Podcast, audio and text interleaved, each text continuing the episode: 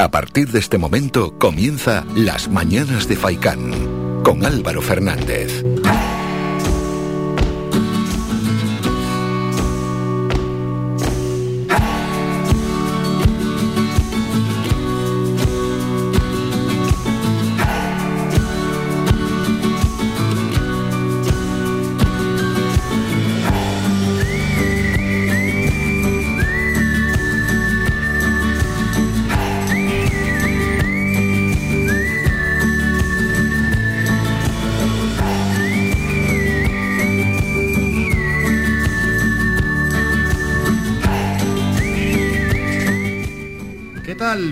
Y bienvenidos al programa Las Mañanas de Faikan. Reciban un saludo de Álvaro Fernández y por delante esta jornada de viernes, sí, viernes.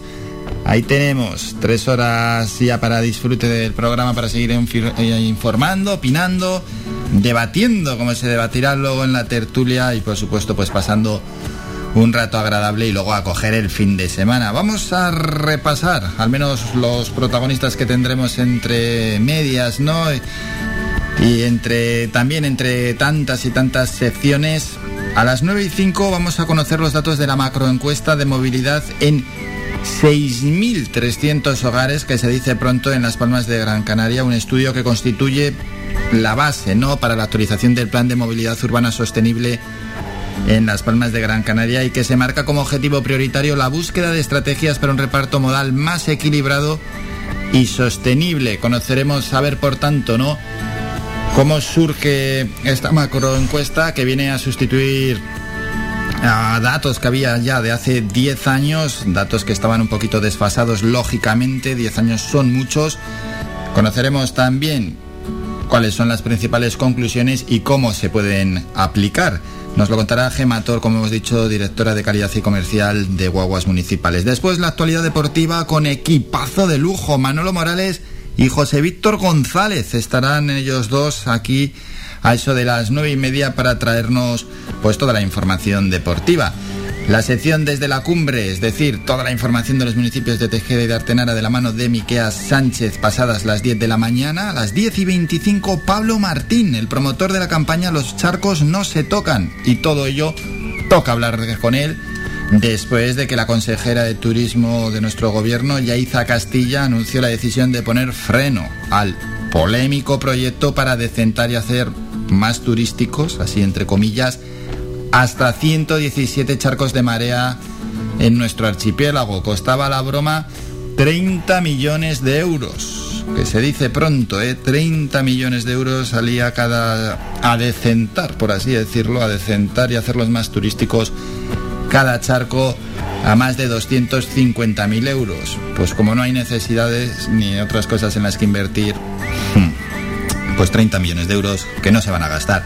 Y en la tertulia, a partir de las 11 menos cuarto, repasamos las principales noticias de esta semana que dejamos atrás. Estarán Luis Rodríguez del Partido Popular, Artemi Artiles del PSOE, llega desde Mogán, Pilar Mesa de Coalición Canaria y Tanashu Alemán desde Podemos. Estarán aquí, por supuesto, en la tertulia semanal, en la tertulia de todos los viernes desde las 11 menos cuarto de la mañana. Con todo esto y esperando la participación de los oyentes como han hecho todos los días esta semana, empezamos en ese 928 70 75 25, se pulsa el 1 y se entra en directo para opinar sobre lo que se quiera. Ayer entró un oyente, 928 70 75 25 y WhatsApp 656 60 96 92, 656 60 96 92 Ayer enviaron mensajes escritos, no, por favor, que sean de audio porque las estaba leyendo y casi no sé ni qué estaba diciendo. Es que es muy difícil interpretarlos, algunos ni traen ni puntos, ni comas, ni signos de interrogación, ni nada.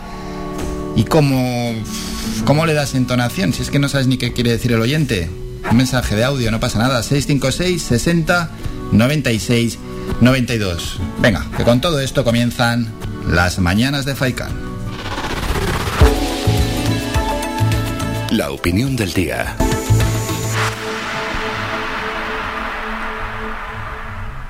Bueno, tenemos los datos del Ministerio del Interior sobre inmigración de la primera quincena de septiembre y la verdad es que son terribles. Un total de 11.000 personas, un poquito más de 11.000 personas han entrado por vía marítima en Canarias de forma irregular en lo que va de año. Esto representa la mitad de los algo más de 22.500 inmigrantes que han llegado a España. 288 pateras contabilizadas por el Ministerio del Interior hasta el 14 de septiembre y de ese balance se extrae que al menos 1.700 personas llegaron en las dos primeras semanas de este mes. 1.700 personas que al menos llegaron, jugándose la vida porque otros no llegan. Pero es que las llegadas están lanzadas.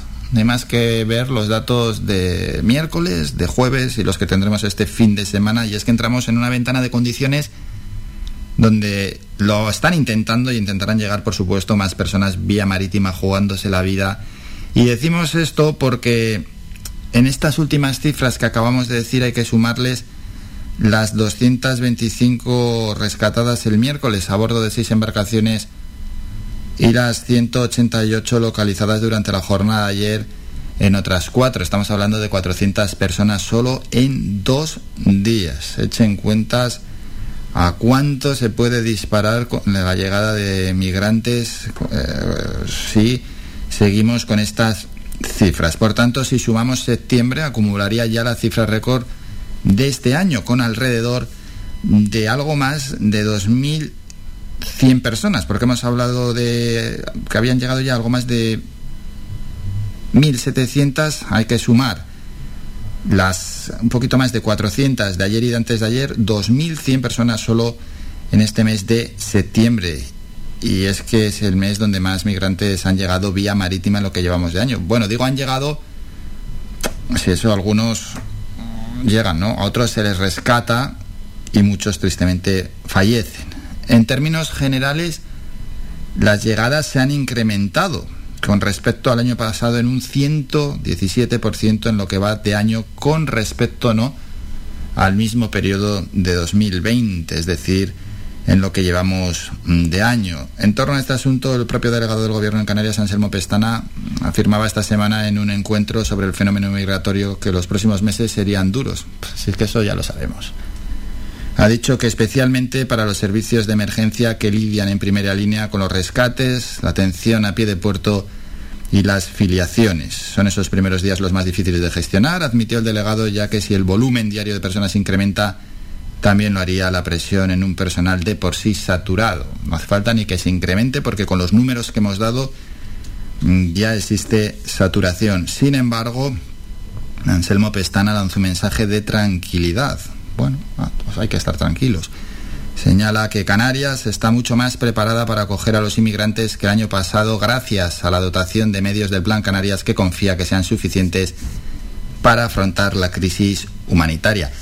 Solo faltaría que estuviésemos menos preparados después de lo que aconteció el año pasado. Solo faltaba eso. ¿Qué dicen esto los políticos y se quedan tan anchos? Dicen semejante barbaridad y se quedan así. Que sí, que estamos más preparados y si esto sigue así, más preparados estaremos, lógicamente. Si continuamos por la misma senda, pues para 2022 pues estaremos más preparados para seguir recibiendo migrantes, pero es que esta no es la solución, esto no es una solución a nada. ¿Cuándo se va a pedir de manera absolutamente contundente al gobierno de España que ayude a Canarias? Pero hay que pedirlo de una manera abrumadora, hay que pedirlo de una manera que nadie me malinterprete, pero una manera casi radical, que es que parece que pedimos por la boquita pequeña, así que no se nos escuche mucho, boca pequeña, boca pequeña. Y luego hay otras comunidades que por sandeces piden, piden, piden y mueven Roma con Santiago, como dijo aquí hace nada un partido político. Hacemos poco ruido, la verdad, y esto es un problema gravísimo, que por solidaridad o coherencia de país, pues nos deberían ayudar el resto de comunidades. Que a muchas se le llena la boca, ¿no? Con la palabra España, España, España, la pulserita, España. Bueno, el problema de una comunidad debería ser el problema de todos, pero ya se ve que no. Y más si pilla lejos de Madrid.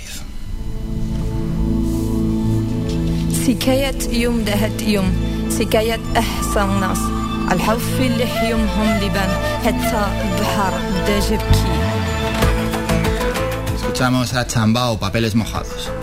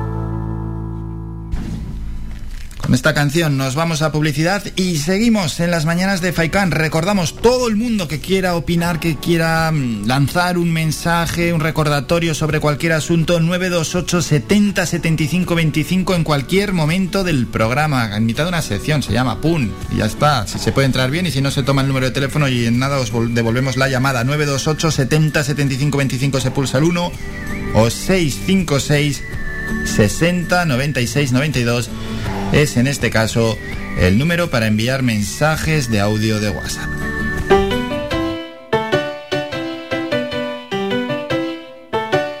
Estás escuchando Faikan Red de emisoras Gran Canaria. Sintonízanos en Las Palmas 91.4. Faikan Red de emisoras. Somos gente. Somos radio.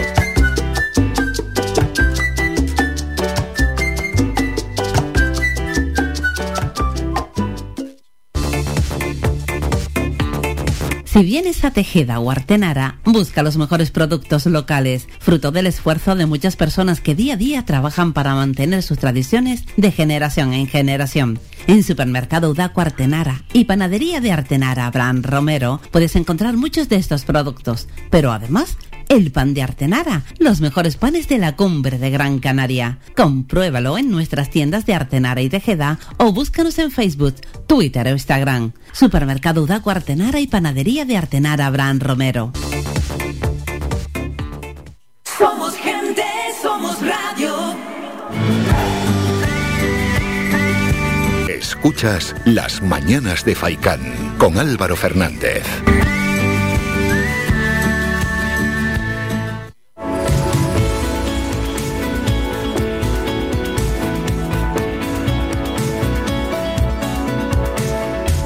Tiempo.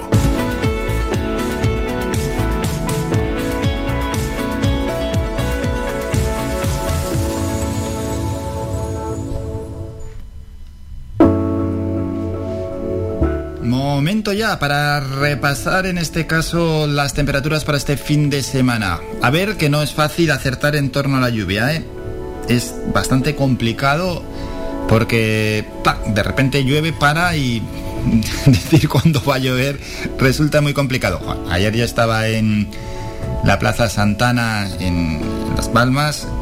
Iba a haber un espectáculo del Temuda Fest justo cinco minutos, no, diez minutos antes se pone a llover, para, se pone a llover, para, se pone a llover, para y eh, se pusieron los de la compañía a limpiar el escenario, a limpiar también ¿no? los artilugios que iban a utilizar para el espectáculo y bueno, pues yo estaba allí con otra persona y mientras estaba intentando secar la silla ya habían pasado 10 minutos, 15 minutos y la compañía dijo que no, que no podía realizar el espectáculo porque al final era danza, circo, era bastante movimiento y era, iba a ser imposible porque bueno, pues si es de un espectáculo que la persona tiene que estar quieta, se podía hacer, pero sí que había cierto riesgo. Así que ayer vaya pena, justo ahí se puso a llover y lo echó por tierra. Bueno, dicho esto, porque empezamos el repaso en la costa norte y en las palmas de Gran Canaria y para hoy tenemos nuboso con lluvia escasa, es decir, bueno, pues en algún momento puede llover así, que no es gran cosa, pero sí que te,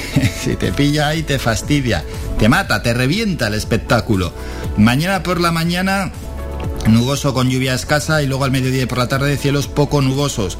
Para el domingo, simplemente nuboso. Las temperaturas mínimas 22 grados, las máximas 26-27, el viento soplará de procedencia norte, rachas 20-30 kilómetros hora.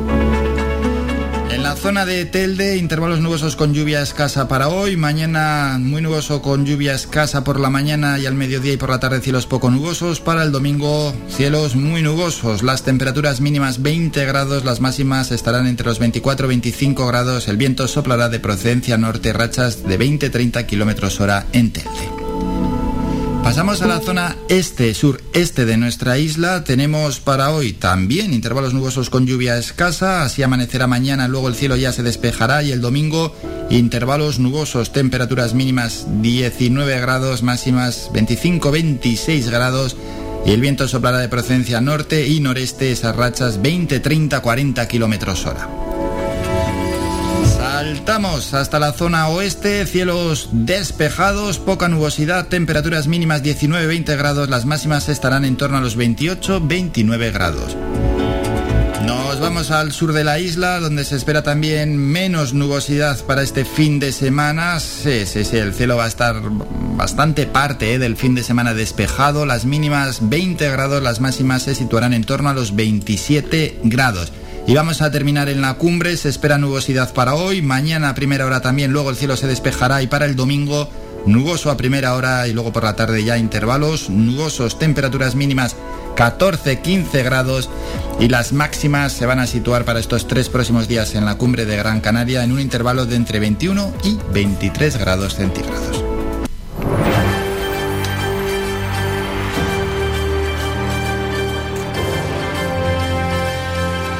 Noticia.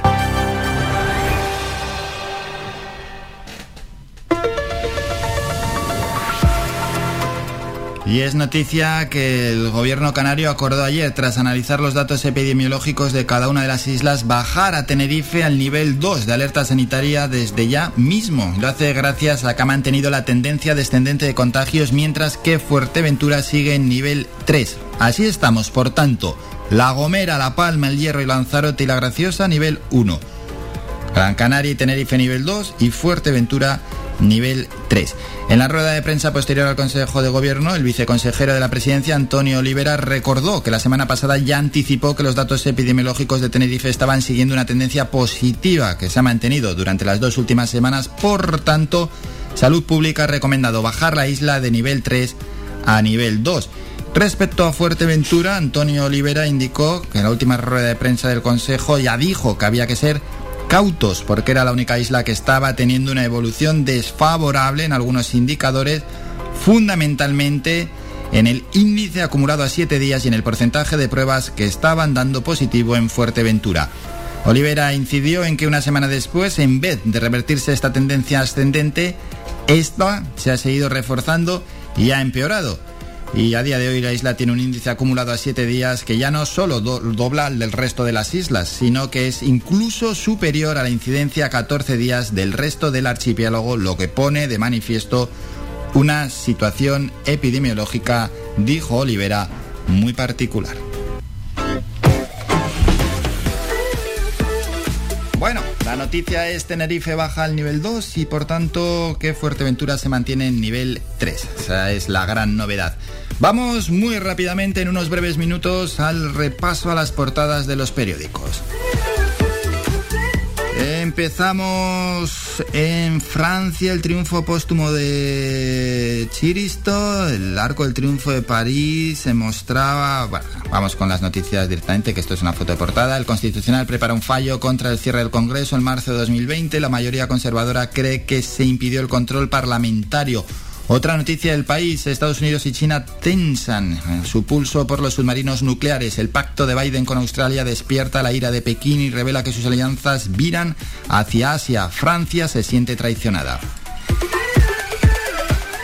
ABC, en la foto de portada sale Nadia Calviño, entre otros, la vicepresidenta primera y el alcalde de Vigo, Abel Caballero, ayer en la planta de Estellantis. Calviño pierde otro pulso con Díaz. La ministra de Trabajo se impone a la de Economía y pacta con los sindicatos subir 15 euros mensuales el salario mínimo interprofesional desde septiembre. ABC titula España lleva dos décadas sin bajar el número de ninis. El porcentaje de jóvenes entre, no, entre 18 y 24 años que ni estudian ni trabajan es del 22% y en Europa solo nos supera Italia. El mundo, Nadia Calviño dando la mano a un robot. Más calidez que en el Consejo de Ministros. Díaz desafía a Calviño y pacta la subida del SMI con los sindicatos. Trabajo anunció anoche un acuerdo para aumentarlo 15 euros ya desde septiembre pese a la oposición de la vicepresidenta primera y de la COE. El titular del mundo, clamor de las víctimas del terrorista. ¿Cómo permite el gobierno y la fiscalía un homenaje a Letarra Parot? La audiencia rechaza actuar preventivamente por el tributo al responsable de 39 asesinatos y recuerda que puede hacerlo el Ejecutivo. Y una pregunta que lanzamos. Vale, se hace un homenaje. ¿Cómo se permite? Pero ¿cómo hay gente desalmada que acude al homenaje de un criminal que ha matado a 39 personas. Vamos con la razón Joe Biden en la imagen de portada clima de guerra fría por el pacto de defensa entre Estados Unidos, Reino Unido y Australia. China critica la alianza estratégica porque abre una carrera armantística. Dicen, el golpe a las eléctricas hace peligrar el apoyo del PNV a Sánchez, rebelión de los nacionalistas vascos por la improvisación y desinformación del gobierno. En el PSOE se lamentan de que Podemos se apunte las medallas de la demagogia y nosotros los problemas. Canarias 7, foto de portada, la esposa del asesinado Andrea era bueno, no lo merecía, no se rodeó de buenas personas, dice sobre el hombre hallado carbonizado en el coche. Y en, el foto y en la foto de portada Estefano Botero en la imagen junto a Andrea Costa que perdió la vida de forma violenta en Sardina Sur a sus 42 años. Ellos son la foto de portada de Canarias 7. Titular, el magma acumulado en La Palma alcanza ya los 11 millones de metros cúbicos. La deformación terrestre sigue creciendo. El Cabildo insiste en que hay que estar preparados. La provincia, la OFGC, inicia la temporada con la obra cumbre de Beethoven. Para ellos, la foto de portada. El ocio nocturno abre hasta las 4 con certificado COVID. El aforo de los locales se reduce al 50% en el interior y al 75% en las zonas al aire libre y sin ningún caso está permitido bailar. Vamos, está... Podemos ir de ocio nocturno, pero pista de baile y demás, como hacíamos antes, previo a la pandemia, de momento nada. Diario de avisos, foto de portada, es una infografía. El magma busca salir y empuja la corteza de la palma 10 centímetros. Advertencia del Pevolca es de esperar que el enjambre tenga una evolución rápida a corto plazo. Calcula que la inyección de magma ya supera los 11 millones de metros cúbicos. Y otras noticias, trabajo a pacta con los sindicatos subir 15 euros el salario mínimo. Tenerife baja nivel 2 de alerta y solo Fuerteventura sigue en el nivel 3.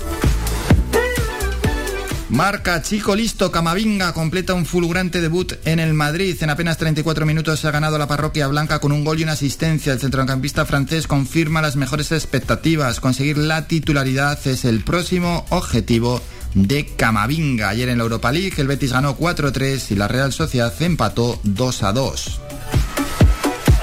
Nueva era en la foto de portada Camavinga Vinicius, Rodrigo, eh, Militao, Valverde, etcétera. Eh, son los pilares del futuro Madrid. De los 25 jugadores de la plantilla, 12 tienen 26 años o menos, dice el diario AS. Kuman cada vez más debilitado. Vallecas vibra con Falcao. Más de 2.500 aficionados acompañan al Tigre en su presentación.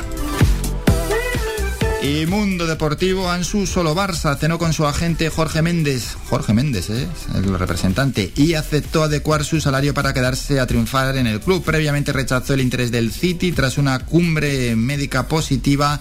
Su reaparición está ya muy próxima. Así han llegado las portadas de los periódicos en este viernes 17 de septiembre. Nosotros nos vamos a publicidad a la vuelta. Regresamos con el primer boletín informativo y luego conocemos los datos de la macroencuesta de movilidad en 6.300 hogares que se dice pronto en Las Palmas de Gran Canaria. Un estudio que constituye la base para la actualización del Plan de Movilidad Urbana Sostenible y que se marca como objetivo prioritario buscar estrategias ¿no? para un reparto se supone más equilibrado y sostenible del transporte en Las Palmas. Lo va a explicar Gema Tor, la directora de calidad y comercial de Guaguas Municipales.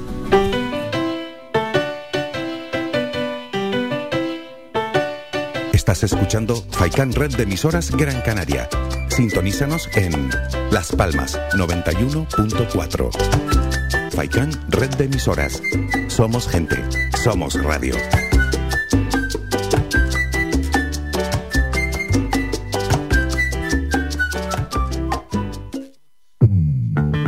Ven a Toyota en Miller Bajo. Descubre el sub Toyota CHR híbrido eléctrico y llévatelo con una cuota a tu medida con Toyota Easy. No todos los híbridos son iguales. Toyota CHR híbrido eléctrico.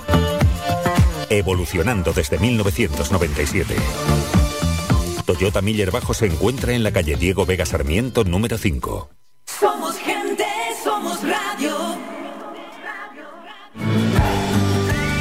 Somos la mejor información, música y entretenimiento. Las mañanas de Faikán.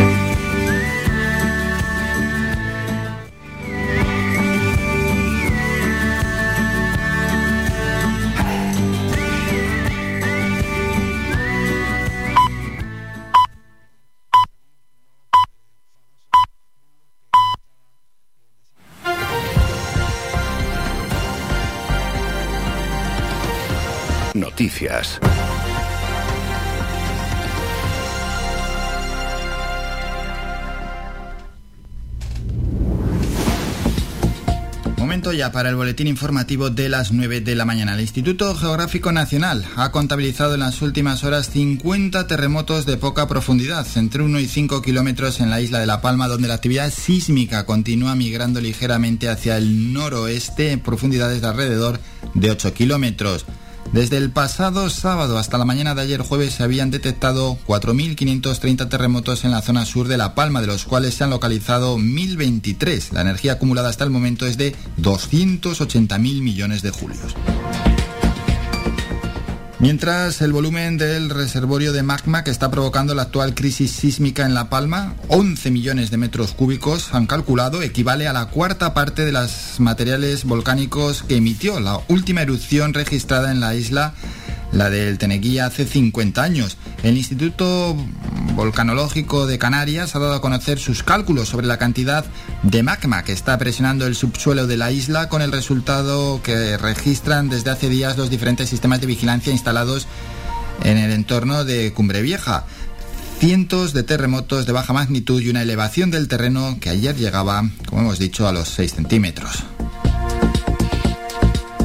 Y otros asuntos, drama migratorio, dos nuevos rescates de pateras al sur de Gran Canaria van a elevar el balance de inmigrantes llegados a las islas durante este jueves a 308 entre ellos 51 mujeres y 15 niños, según datos facilitados por Salvamento Marítimo, el 112 de Canarias y la Cruz Roja. En estos momentos, bueno, la guardamar Talia navegaba ¿no? de regreso al puerto Arguineguín tras haber recogido a los 87 ocupantes de las dos pateras detectadas por el avión Sasemar 103 y un barco del Servicio de Vigilancia Aduanera 130 a 80 kilómetros al sur de Gran Canaria. Más asuntos. El Consejo de Gobierno de Canarias acordó ayer ampliar el horario de ocio nocturno hasta las 4 de la madrugada en los niveles de alerta 1 2 y hasta las 3 horas en el nivel 3 en aquellos establecimientos que voluntariamente exijan para su acceso el certificado COVID. En el nivel de alerta 4 el horario de cierre seguirá siendo la 1. Se bajó el nivel de alerta COVID a la isla de Tenerife ayer, al nivel 2, y se mantiene en el nivel 3 a Fuerteventura. El viceconsejero de Presidencia, Antonio Olivera, explicó que Tenerife baja a nivel 2, en vistas a la mejora de los datos epidemiológicos, a diferencia de Fuerteventura, donde han empeorado en los últimos días. Mientras el archipiélago registró en la última jornada un total de 104 nuevos casos de coronavirus por islas. Tenerife sumó ayer jueves 49 casos, Gran Canaria notó otros 43 positivos, Fuerteventura hubo 7 casos nuevos y Lanzarote 5. En La Palma, La Gomera, El Hierro no hubo nuevos positivos. El archipiélago cuenta actualmente con algo más de 5.000 casos activos, han bajado con respecto a la última jornada en casi 350 están en UCI y 253 están hospitalizados en planta y hubo en la última jornada un último fallecimiento localizado en La Palma, con lo que se alcanzan ya los 965 óbitos. El presidente del gobierno regional, Ángel Víctor Torres, adelanta que los datos para la temporada de invierno en turismo son buenos, con la previsión de que se alcancen los 6 millones de turistas en 2021 y un aumento del PIB en un 6% y en un 12% para 2022, explicó Ángel Víctor Torres. Terminamos con la información más cercana. Regresamos a las 10 de la mañana con un nuevo boletín informativo. Escuchas Las Mañanas de Faicán con Álvaro Fernández.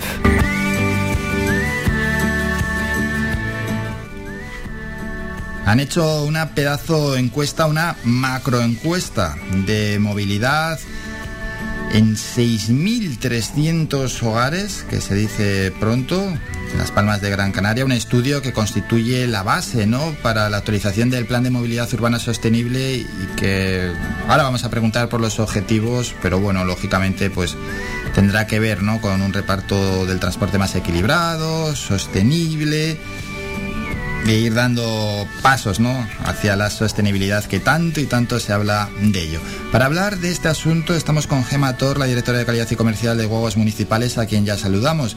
Gema, buenos días. Hola, buenos días. Bueno, antes de nada, preguntarle con qué idea nació esta macroencuesta. Bueno, la encuesta es una herramienta indispensable para cualquier empresa que, quiera gestionar la movilidad de una ciudad. ¿Por qué?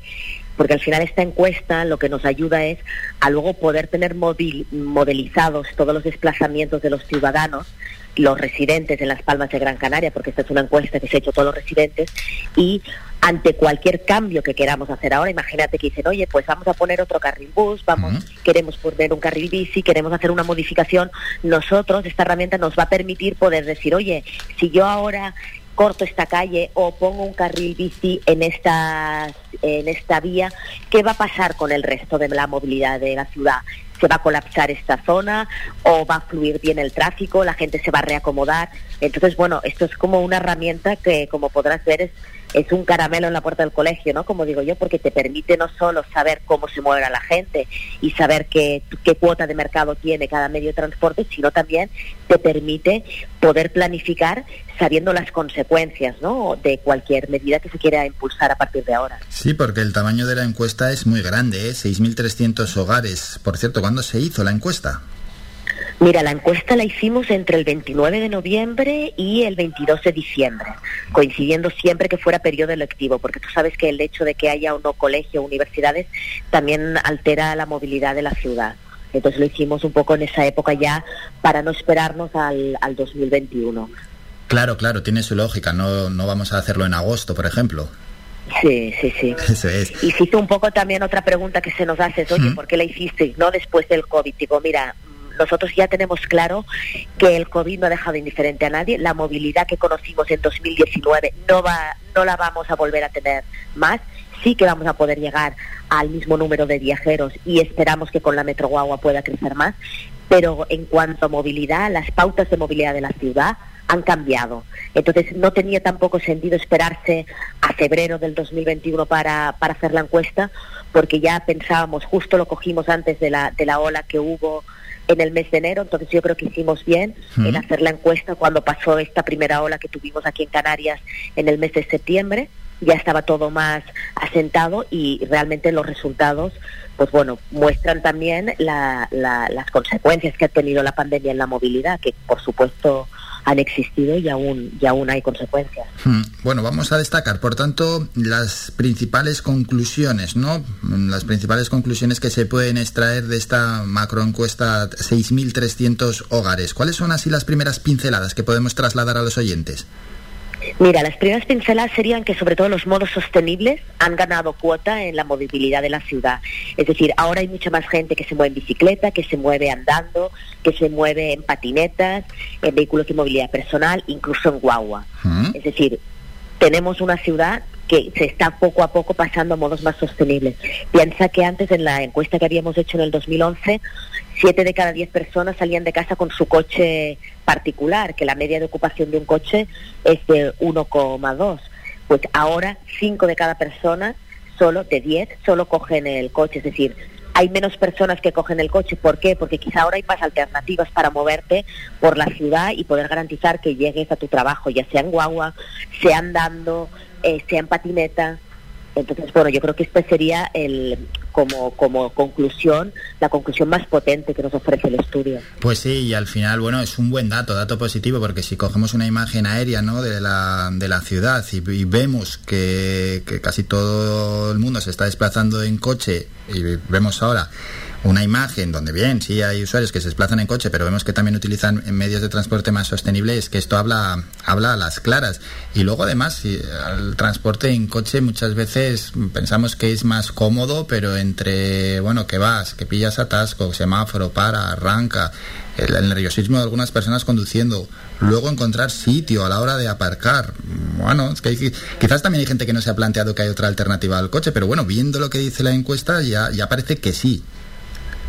Sí, a ver, fíjate que hay un dato también que nos arroja la encuesta que es interesante, que te dice que el 88% de los movimientos de los residentes de Las Palmas de Gran Canaria Hmm. son en el mismo municipio, es decir, eh, nos movemos eh, 8 de cada 10 personas dentro de, de Las Palmas de Gran Canaria. Claro. Entonces, bueno, sí que es verdad que no hemos de demonizar al coche, el coche va a seguir existiendo, el coche es necesario para el Mm. desarrollo económico de Sí. cualquier ciudad y esto es evidente, pero sí que es verdad que para determinados desplazamientos existen ahora pues otros modos alternativos que pueden ser igual de rápidos o mucho más rápido por lo que comentabas tú, ¿no? Oye, yo cojo la guagua en algún sitio, ya me lleva directo, no me debe preocupar de aparcar.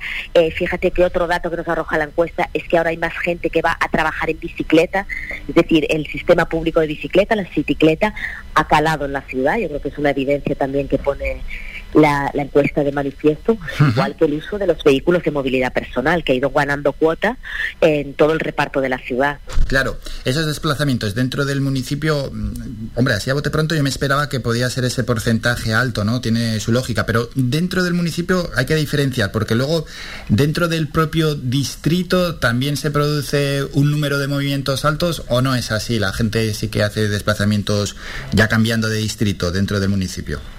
Mira, un dato sorprendente es que casi en todos los distritos, y el distrito que lleva un poco, va en cabeza es el distrito de Ciudad Alta, ya el 47, llegando casi el 50% de los movimientos de cada distrito son también en el propio distrito.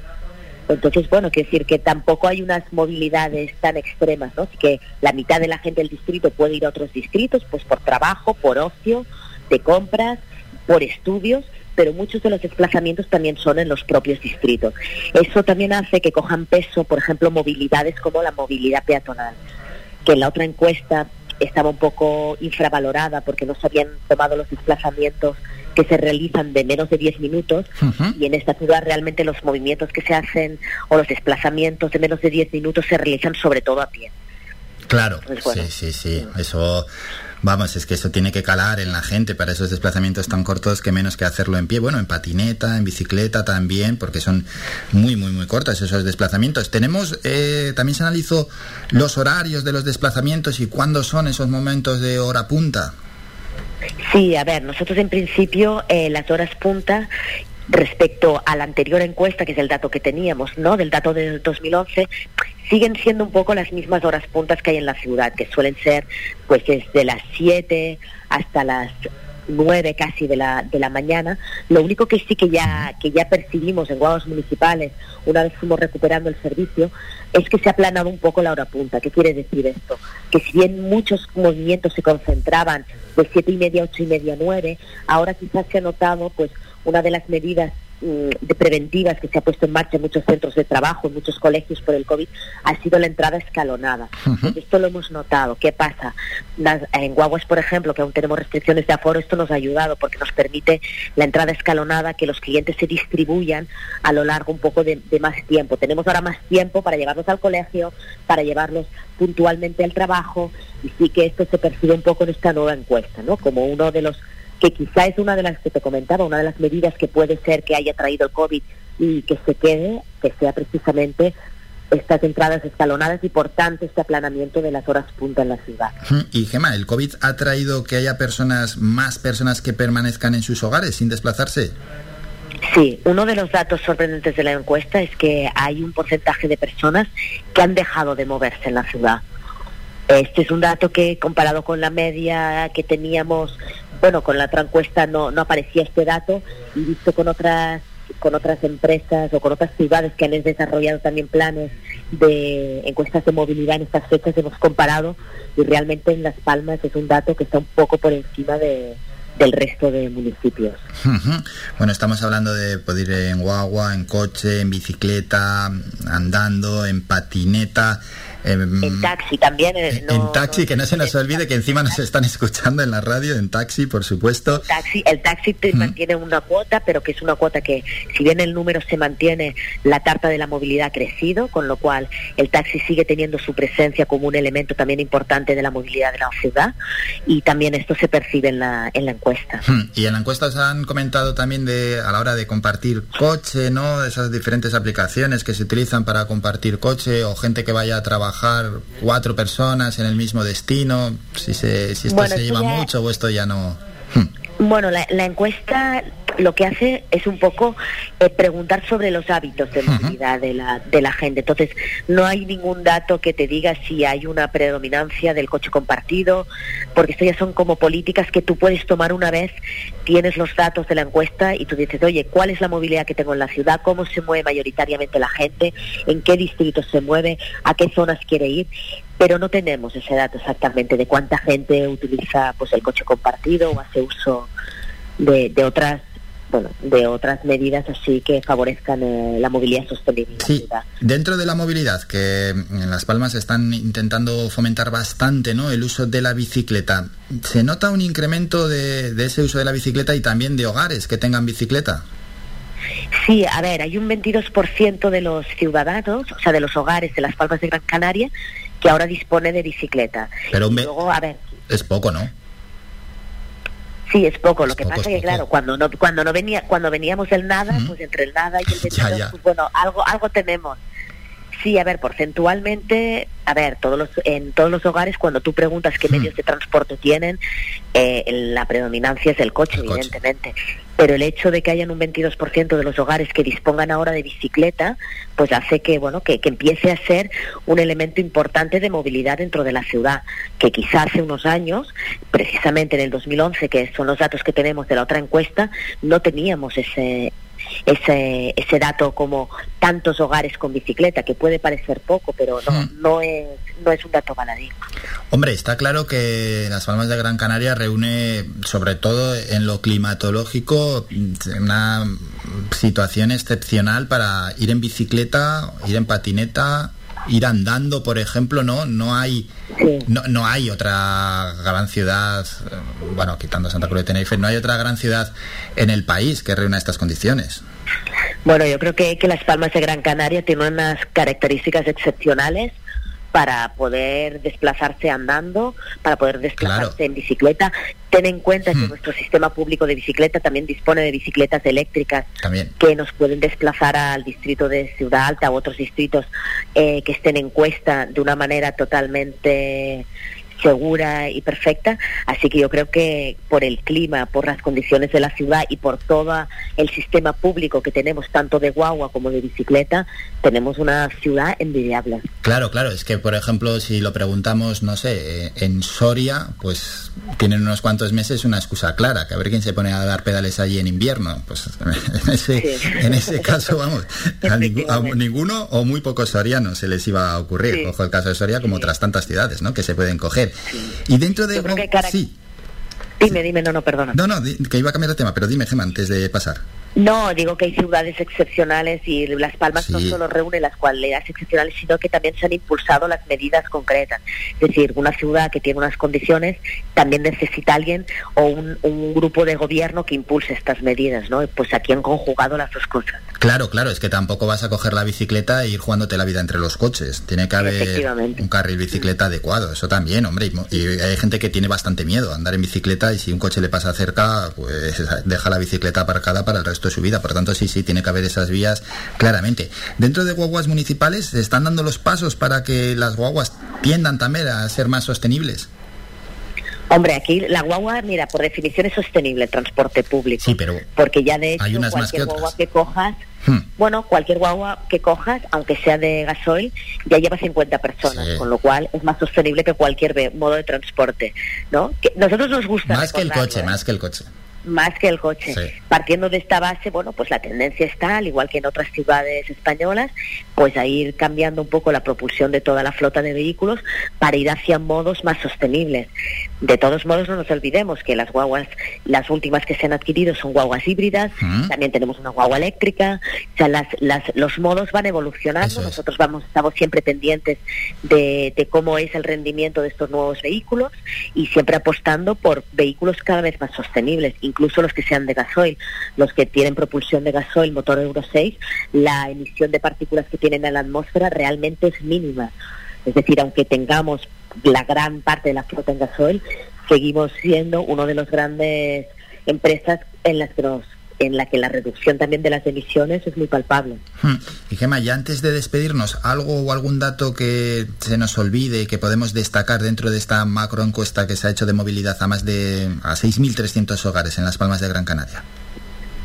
Pues bueno, me, me, me, voy a quedar en casa, ¿no? Y voy a decir que el transporte de guaguas ha crecido, que quizá no se muestra el crecimiento real que ha tenido, porque sí que es cierto que el COVID tuvo un efecto un poco negativo al principio por toda la, la crítica que se hizo desde las administraciones de la peligrosidad del transporte público, que se han refutado totalmente esas tesis y ahora la seguridad del transporte público es total y que bueno, que esa cuota que hemos ganado, que aunque pequeña por el efecto del COVID, esperamos seguir ganando cuota y poder dar un servicio de calidad y con todos los parámetros de seguridad a todos los ciudadanos de las Palmas de Gran Canaria. Un placer escuchar y lo bien que se ha explicado. Gema Tor, la directora de calidad y comercial de Guaguas Municipales. Gema, gracias por estos minutos. Un saludo, que tenga un gran día. Muchas gracias. Buenos días. Somos la mejor información, música y entretenimiento. Las mañanas de Faikán. Pues sí, poco a poco ahí se va desterrando esa idea de que hay que coger el coche para todo, para desplazarse. Al final, hombre, si el desplazamiento es largo y no tienes otro modo de ir, pues el coche está bien, ¿no? Pero bueno, ahí tenemos las guaguas, tenemos taxis también. Pero, hombre, para como se hacía antes como costumbre, el coche para todo, casi, casi ir de un distrito a otro para coger lo que tenías que coger, etcétera, etcétera, vamos, vamos, vamos.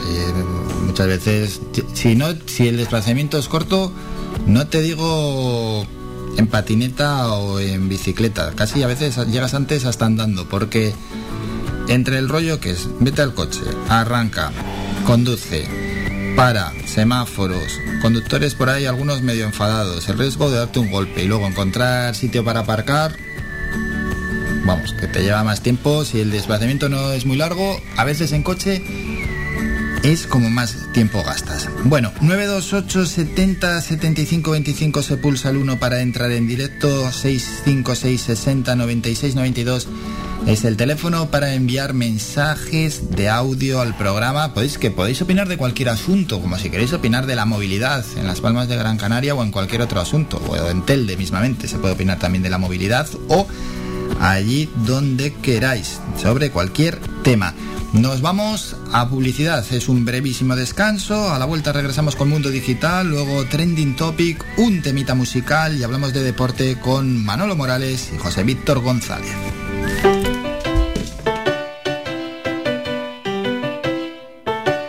Estás escuchando Faikan Red de emisoras Gran Canaria. Sintonízanos en Las Palmas 91.4. Faikán, red de emisoras. Somos gente, somos radio.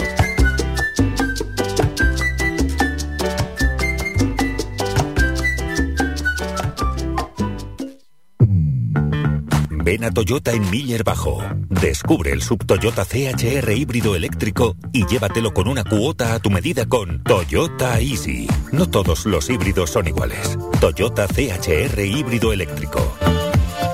Evolucionando desde 1997. Toyota Miller Bajo se encuentra en la calle Diego Vega Sarmiento número 5.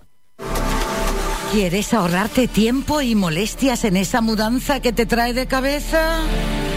Descubre lo que Mudanzas Moreno puede hacer por ti. Somos especialistas en mudanzas locales, nacionales e internacionales.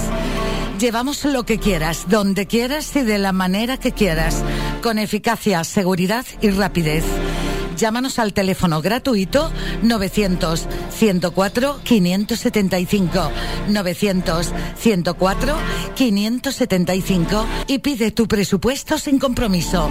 Mudanzas Moreno, tu empresa de confianza.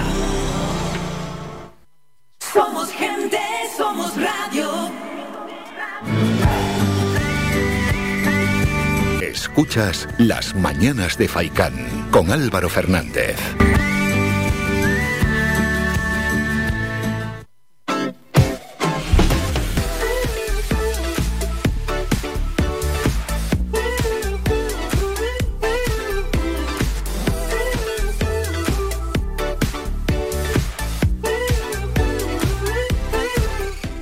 Ya para, en este caso, el repaso a las portadas de los periódicos digitales, es decir, Mundo Digital. Kiosco Digital es esta sección y tenemos la primera portada, es de OK Diario. Sánchez da palmas en Moncloa con la guerra del PP de Madrid. Se han vuelto locos.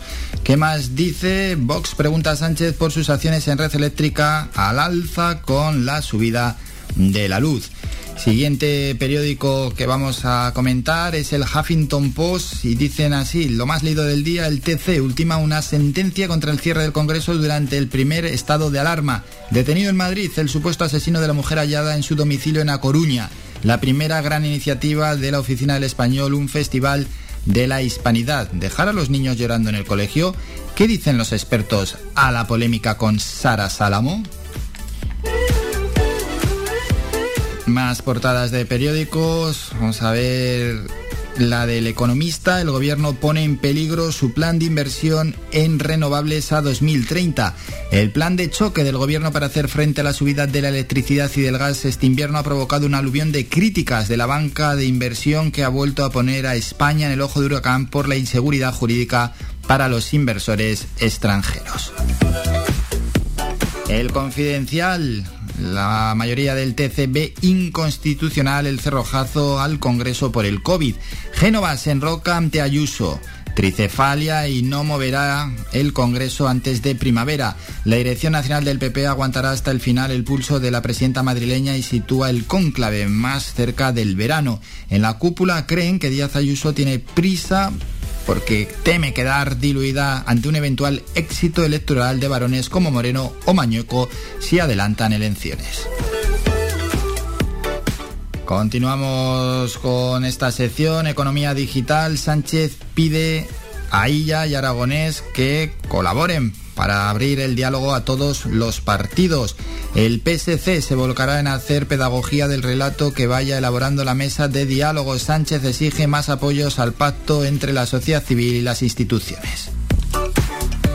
Público.es Trabajo logra un acuerdo con UGT y comisiones obreras para subir el salario mínimo en 15 euros desde el 1 de septiembre. Yolanda Díaz pide a la patronal que vuelva a la senda del reencuentro tras quedar fuera del acuerdo del SMI. Y terminamos en Sport You. Leonardo confiesa que desde enero hablaban con Leo Messi para protegerse reglamentariamente. El director deportivo del PSG confirma conversaciones con Messi, pero desde enero de 2021 nunca antes. ¿Y qué más tenemos por aquí? Se viene sobre los pitos a Griezmann. Dice, están haciendo unas películas con morbo. Hasta aquí el kiosco digital. Trending Topic.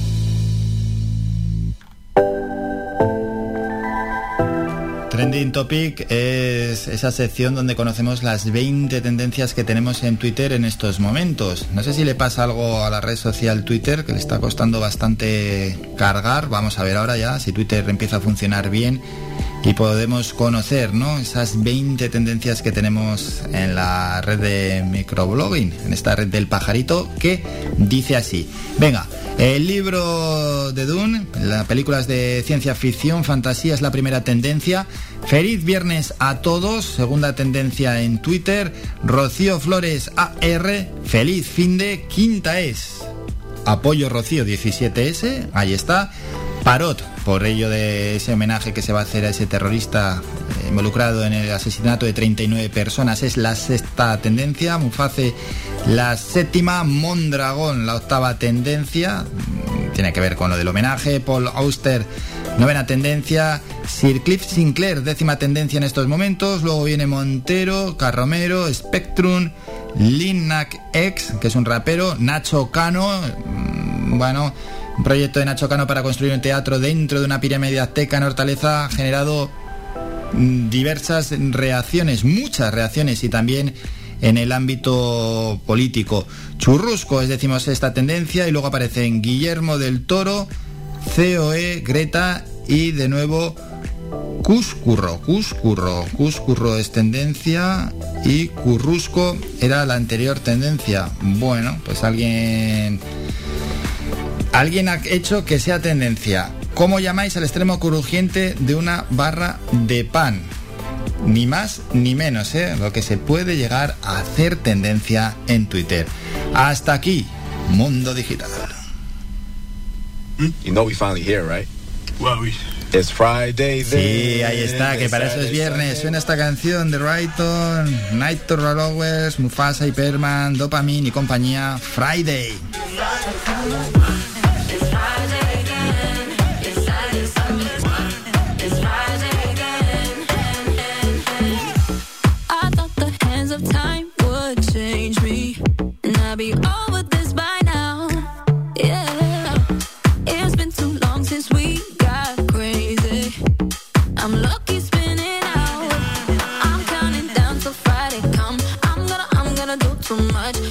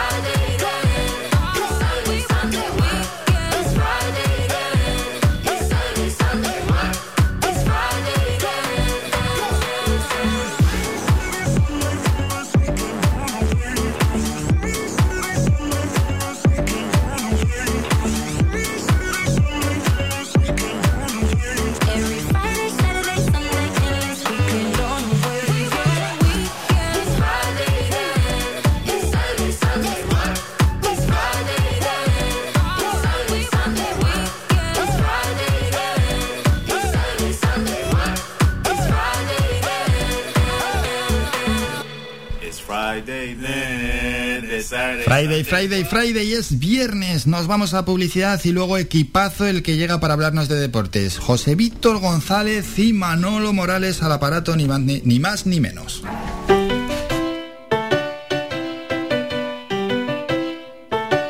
Estás escuchando Faikan Red de emisoras Gran Canaria. Sintonízanos en Las Palmas 91.4. Faikan Red de emisoras. Somos gente. Somos radio.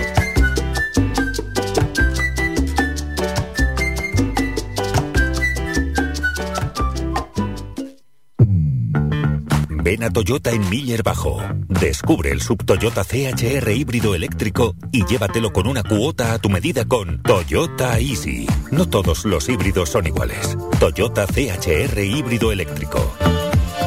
Evolucionando desde 1997.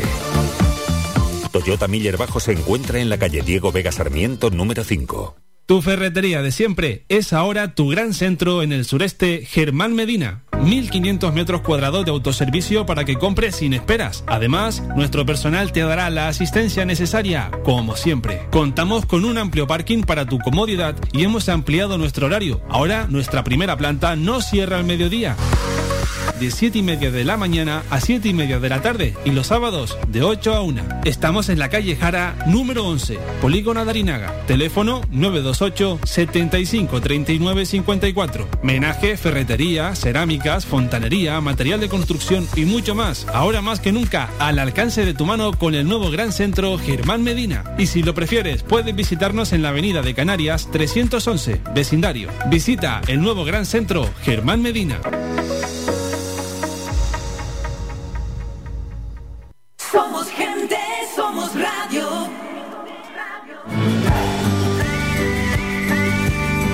Escuchas Las Mañanas de Faicán con Álvaro Fernández.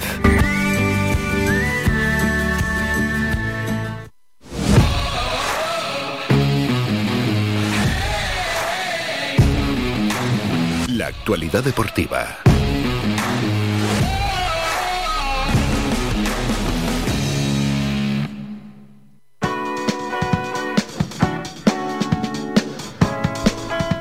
Momento ya para hablar de deportes y vamos a hacerlo con un equipazo, como se suele decir, de lujo. Saludamos al primer invitado, como no, que es el director y la persona que lleva adelante de lunes a viernes desde las 2 de la tarde Faicán Deportivo, un programa que da gusto escucharlo y él es Manolo Morales. Manolo, buenos días. ¿Qué tal Álvaro? Muy buenos días, saludos a todos los oyentes de las mañanas de Radio Faicán. Y vamos a incorporar también a la conversación en breve a José Víctor González, a quien ya tenemos también al otro lado para saludar. José Víctor, buenos días. Muy buenos días Álvaro. Bueno, ya están aquí. Bienvenidos, por cierto, José Víctor, al, al, programa y gracias por la participación. Y antes de hablar ¿no? de la segunda división y del partido que nos va a enfrentar ante el Burgos, Manolo, te quería preguntar por lo que ha acontecido entre semana en Europa, ¿no? ¿Qué sabor de boca te ha dejado los partidos de la Liga de Campeones y de la Europa League de nuestros equipos? Pues vamos a empezar por el eh, Fútbol Club Barcelona. Le dieron un buen repaso. Eh, Hoy en día son como el día y la noche el Bayern de Múnich y el Fútbol Club Barcelona, porque la verdad que el, ver el partido es hacer un análisis simple, ¿no? El Bayern le pasó por por encima, es un firme candidato el Bayern de Múnich a ganar la, este año la, la Champions junto al Paris Saint-Germain, aunque este último equipo no pasó del, del empate y un Barcelona que está en construcción. La ausencia de Leo Messi la está notando y de qué forma el Fútbol Club Barcelona y la verdad que el partido no tuvo no tuvo color. Fenomenal el Real Madrid, eh, que aguantó estoicamente para ganar el partido en la recta final. Empezó francamente bien el conjunto merengue, que el Madrid siempre hay que dejarlo como favorito, porque tienen una plantilla que le puede hacer frente a cualquiera. El Madrid siempre es un equipo muy, muy, muy competitivo. Después del Atlético de Madrid no pasó del, del empate, sufrió también el Sevilla, pero por lo menos logró un punto. Y ayer en la Europa League, eh, pues un partido eh, de muchísimos goles.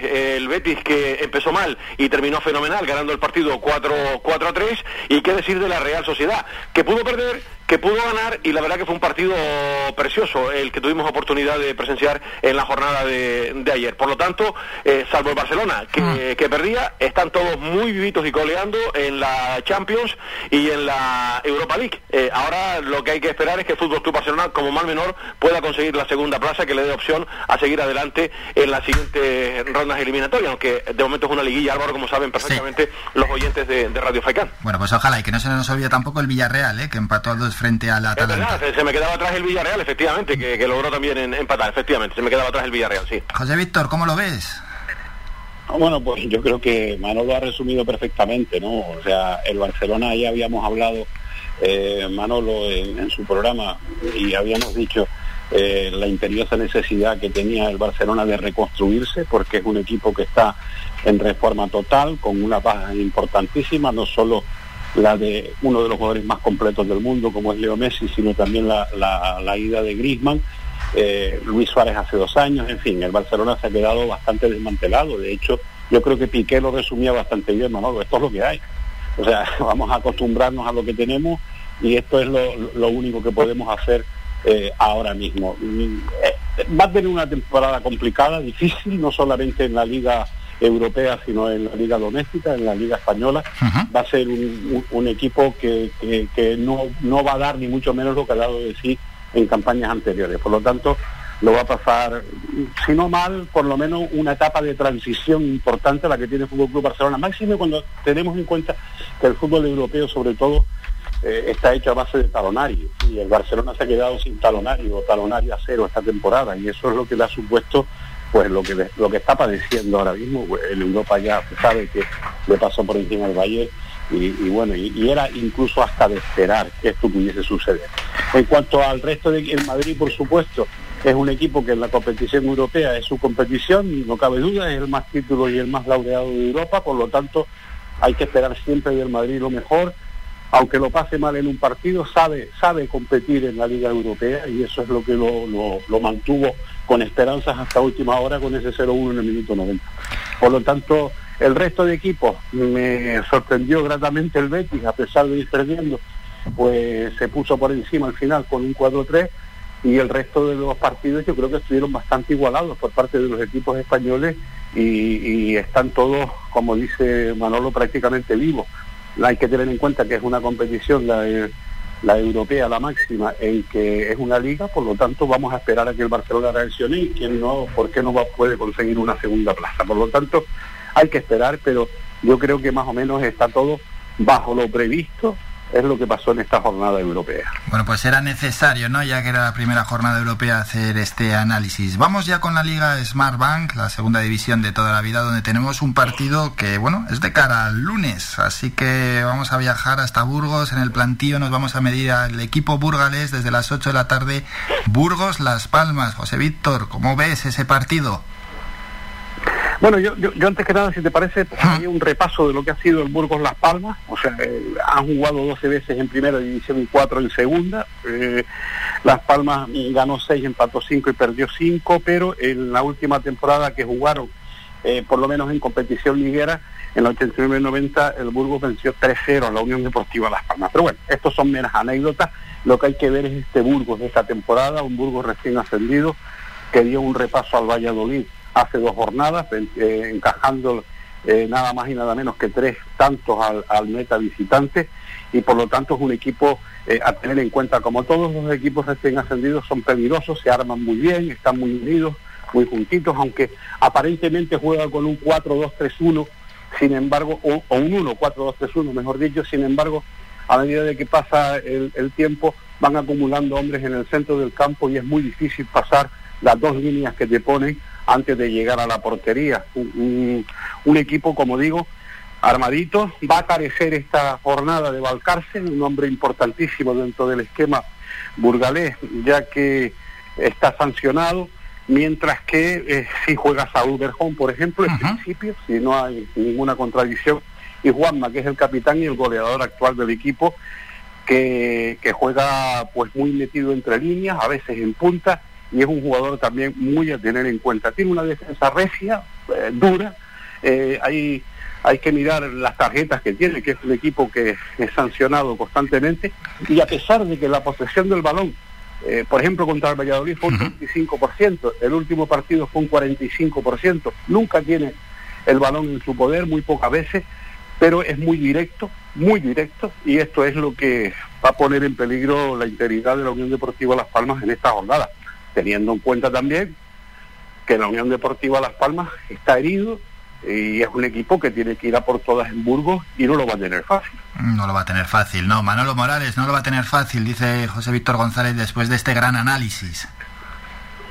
No, no esperaba otra cosa de mi querido y admirado José Víctor, compañero de fatigas durante un montón de, años. Ahí está su profesionalidad que lo ha demostrado a lo largo de, los años. Uno cuando es profesional de la información lo es siempre, esté en activo o no esté en activo. Ahora por eh, motivos X José Víctor no está desempeñando las labores de jefe de deportes, pero vamos, porque se lo pierden los medios de comunicación, porque eh, José Víctor ahí está su, su palmarés ¿no? y su saber, saber estar. Yo creo que lo, ha demostrado después de hacer un análisis exhaustivo además del próximo rival de la Unión Deportiva eh, Las Palmas. Mira, hay un dato que esta mañana estaba mirando la, la prensa, eh, información de Nacho Acedo, y hay un dato que a mí me produce grima. De las 51 salidas con Pepe Mel eh, en la Unión Deportiva Las Palmas fuera de casa, Las Palmas solamente ha ganado nueve partidos. Es un balance paupérrimo, eh, pues, desolador, pero bueno, espero que, esto pueda ir, ir mejorando porque la verdad que fuera de casa, cuando pillamos el avión, nos transformamos en Dr. Jekyll y Mr. Hyde. No está muy fino tampoco Las Palmas en casa y va a tener una reválida importante ante un equipo nacional. Y digo nacional porque mm, se ha reforzado el Burgos,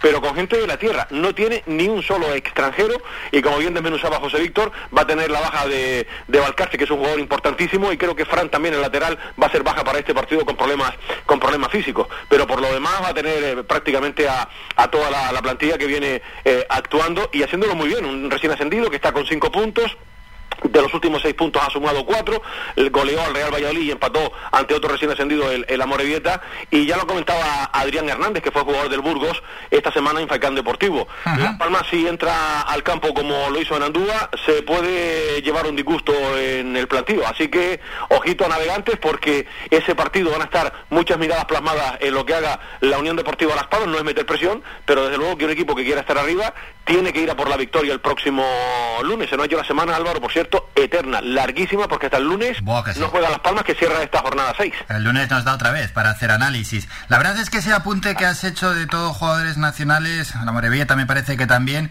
a mí me parece positivo, muy positivo, porque hay muchos equipos que se refuerzan con jugadores extranjeros, que no tengo nada en contra de los jugadores extranjeros, pero hombre, yo prefiero que jueguen los de la tierra, es mi opinión, ¿no? Jugadores que tampoco mucha, en muchos de los casos tienen un nivel excelente, que podían ser fácilmente sustituidos por, por jugadores locales, jugadores canteranos. Sí, ahí está la labor de investigación, de scouting, que dirían en el mundo del, baloncesto, de las direcciones deportivas, ¿no? Y el Burgos, lógicamente, con un presupuesto modesto, un recién ascendido, ha apostado por gente nacional que le está dando muy buen rendimiento y gente que se ha movido en la segunda división B y que los ojeadores del, Burgos y de otros equipos como el Amorebieta, que son los dos únicos, porque hasta la Real Sociedad B tiene extranjeros, pero Amorebieta y Burgos son los dos equipos que han mirado al mercado al mercado nacional, ¿no? Y, y a veces, pues te fijas en lo de casa y las cosas te salen muy bien. Vamos a ver lo que depara la competición para el Burgos y para la Morevieta y por supuesto para la Unión Deportiva, pero desde luego que han apostado por eh, reforzarse con gente de, la tierra. Y está claro, Álvaro, que aquí en nuestro país hay muy buenos futbolistas. A veces no hay que mirar tanto hacia afuera. ¿Verdad que sí, José Víctor? Sí, sí, no, además hay una cosa, hay una cosa bien clara. Hay que mirar dentro, por supuesto que hay que mirar dentro, pero eso también indica eh, eh, a ver, que yo estoy de acuerdo en que los jugadores sean de la tierra mejor que mejor. Si no, ahí tenemos el ejemplo del Atlético de Bilbao, que no es solo de la tierra, sino de la tierra más cercana. Por lo tanto, es, un ejemplo claro a seguir y que lleva toda su vida en primera división. Eso, eso es evidente y palpable. Pero hay que tener en cuenta una cosa en el próximo partido que se me quedaba atrás, y es que, eh, Manolo, estarás conmigo que el Burgo, al igual que lo hizo el, el Mirandés, y al igual que lo hizo el propio Ibiza, salen muy enchufados, muy enchufados, salen al 100%. Ellos saben, y es un análisis que hacen de la competición, es decir, mientras ellos eh, logren ir por delante, ya saben que es complicadísimo que el otro equipo te, haga daño porque se cierran muy bien, son eh, muy, entre comillas, y, no lo digo en plan mal, sino farfulleros en el, en el, en el juego, o sea, no te dejan respirar.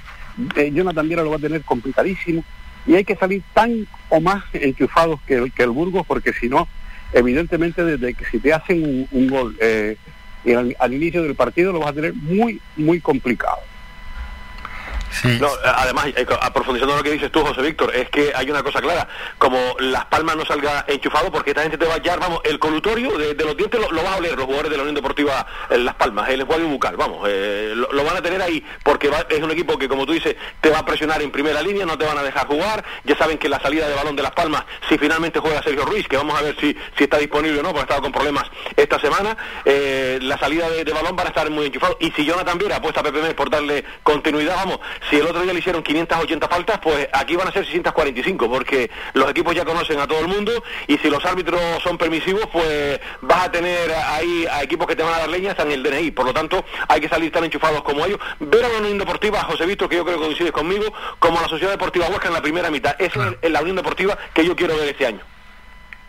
Sí, sí, por supuesto, por supuesto. Lo que pasa es que son equipos completamente distintos, ¿eh? ojo, ¿eh? porque te vuelvo a repetir, Claro, claro, Huesca es un equipo que venía que venía eh, eh, acostumbrado a jugar en primera división, de hecho, mira lo mal que lo está pasando en la segunda, un equipo que no que no que deja más espacio, deja mucho más espacio, sin embargo, eh, tanto el Ibiza como como como el Amorebieta, como en este caso el Burgo, que es quien toca jugar a la Unión Deportiva Las Palmas contra él, pues son equipos que, que sí que no te van a dejar espacios, que te van a picar lo imposible y te van a morder, como dices tú, se va, se va a oler todos los colutorios de, de los jugadores del, de- del Burgos. En fin, eh, esto es lo que hay, esta es la segunda división y contra esos equipos son los que se tienen que enfrentar, no solamente contra los, contra los que te dejan jugar, por lo tanto hay que buscar armas suficientes para poder doblegar esto, ¿no?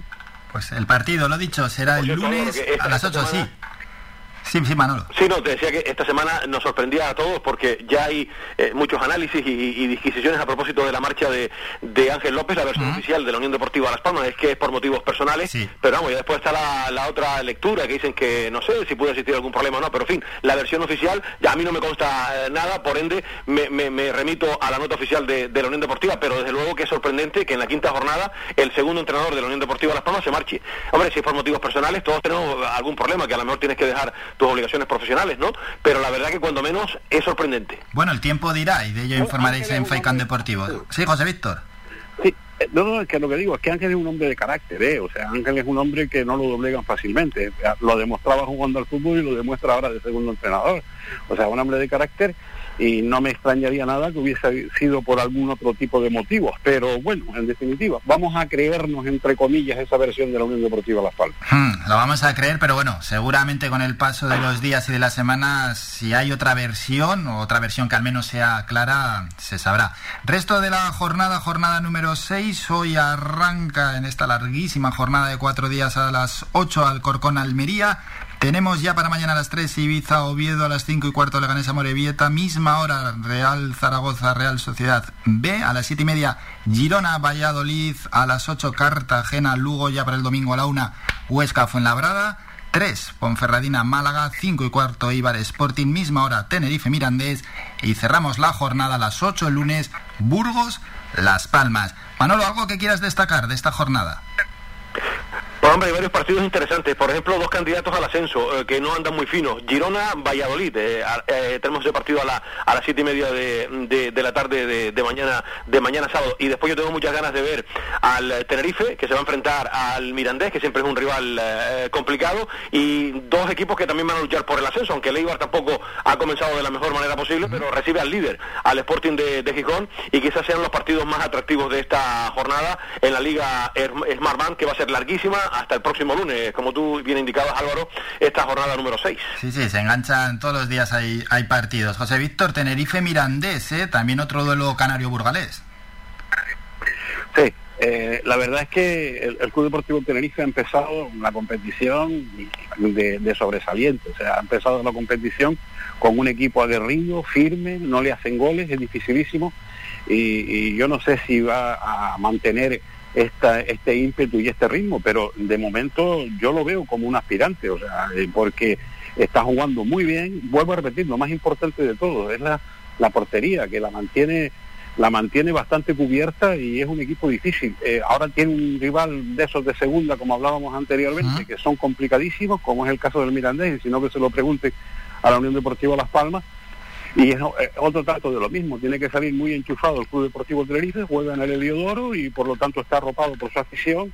Y, y yo creo que puede sacar el partido y solventarlo, pero no lo va a tener fácil, al igual que ese eh, esos otros encuentros que ha mencionado Manolo Morales, que, que son también los que van a, a marcar un poquito lo que puede ser este devenir, aunque todavía estamos muy, muy prontos para, para verlo, pero de momento se promete una jornada interesantísima. ¿no? La verdad es que sí, en todos los partidos siempre hay una emoción sobresaliente porque están muy igualados en la Liga de Smartbank. Vamos a la Liga Santander simplemente para recordar horarios. Hoy también empieza la primera división a las 8 Celta de Vigo Cádiz y en esa jornada la quinta continuará mañana a la 1 Rayo Vallecano Getafe, 3 y cuarto Atlético Madrid Atlético de Bilbao, 5 y media Elche Levante, 8 de la tarde a la vez Osasuna, ya el domingo a la 1 Mallorca Villarreal, 3 y cuarto Real Sociedad Sevilla, 5 y media Real Betis Español, 8 de la tarde Valencia Real Madrid y se cierra la jornada, mismo horario que nosotros, Barcelona Granada. Manolo, ¿algo que destacar a los oyentes? Hombre, y tanto. Fíjate que José Víctor es amarillo hasta la médula. Yo mm. también. Después José Víctor tira por el Madrid, yo tiro por el Barça. ah, bueno, bueno, eso va a estar bien. Valencia, Real Madrid, sí, sí. Eh, pero nos llevamos fenomenal, ¿eh? Iba a decir una palabra, pero hay niños ahora escuchando a lo mejor, al menos en el colegio. Pero nos llevamos, nos llevamos muy bien. Pero vamos, ese Valencia, Real Madrid pinta muy bien. Dos equipos que han comenzado con la quinta directa. Diez puntos tienen los dos equipos junto al Atlético de Madrid. Y sin duda el partido de la jornada en primera división va a ser ese Valencia, Real Madrid. Un Valencia revitalizado desde la llegada de Bordalás, que ya hizo cosas interesantes en el Getafe que el año pasado lo pasó muy mal, pero Bordalás es un magnífico técnico y ahí lo está demostrando en el Valencia y es un partidazo, no está nada mal para cerrar el fin de semana, José Víctor, ¿eh?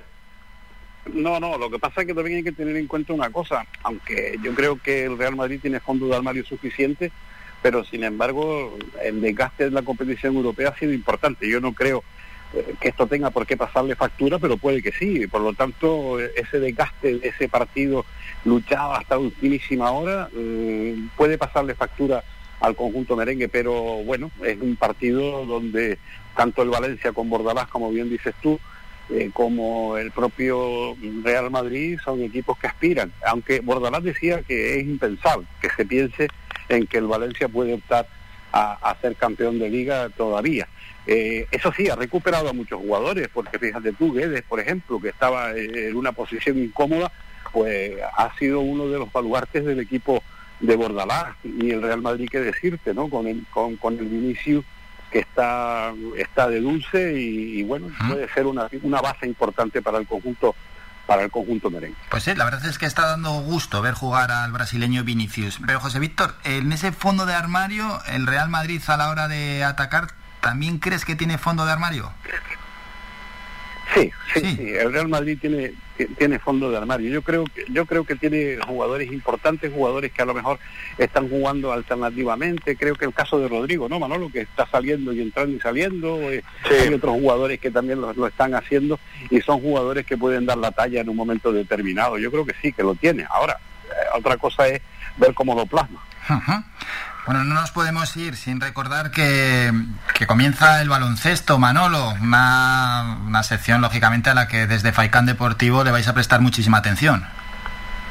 Efectivamente, de hecho hoy vamos a hablar con el presidente del eh, Club Baloncesto Gran Canaria, con Enrique Moreno. Vamos a preguntarle cómo están esas relaciones con el consejero de deportes del Cabildo de Gran Canaria, que el otro día le preguntaron al consejero por Enrique Moreno y estuvo ahí un par de segundos y los silencios en la radio dicen mucho. Dicen que las relaciones no pasan por su mejor momento, pero bueno, independientemente de eso, luego hablaremos con Enrique a ver cómo está la situación, a ver si están como José Feliciano y Stevie Wonder, que no se pueden ver, o todo lo contrario, ¿no? que la cosa la cosa va, bien, pero desde luego eh, el Herbalife perdón, iba a decir Herbalife. La, ya, no hace falta patrocinar. Estamos ¿eh? buscando patrocinador. sí, sí.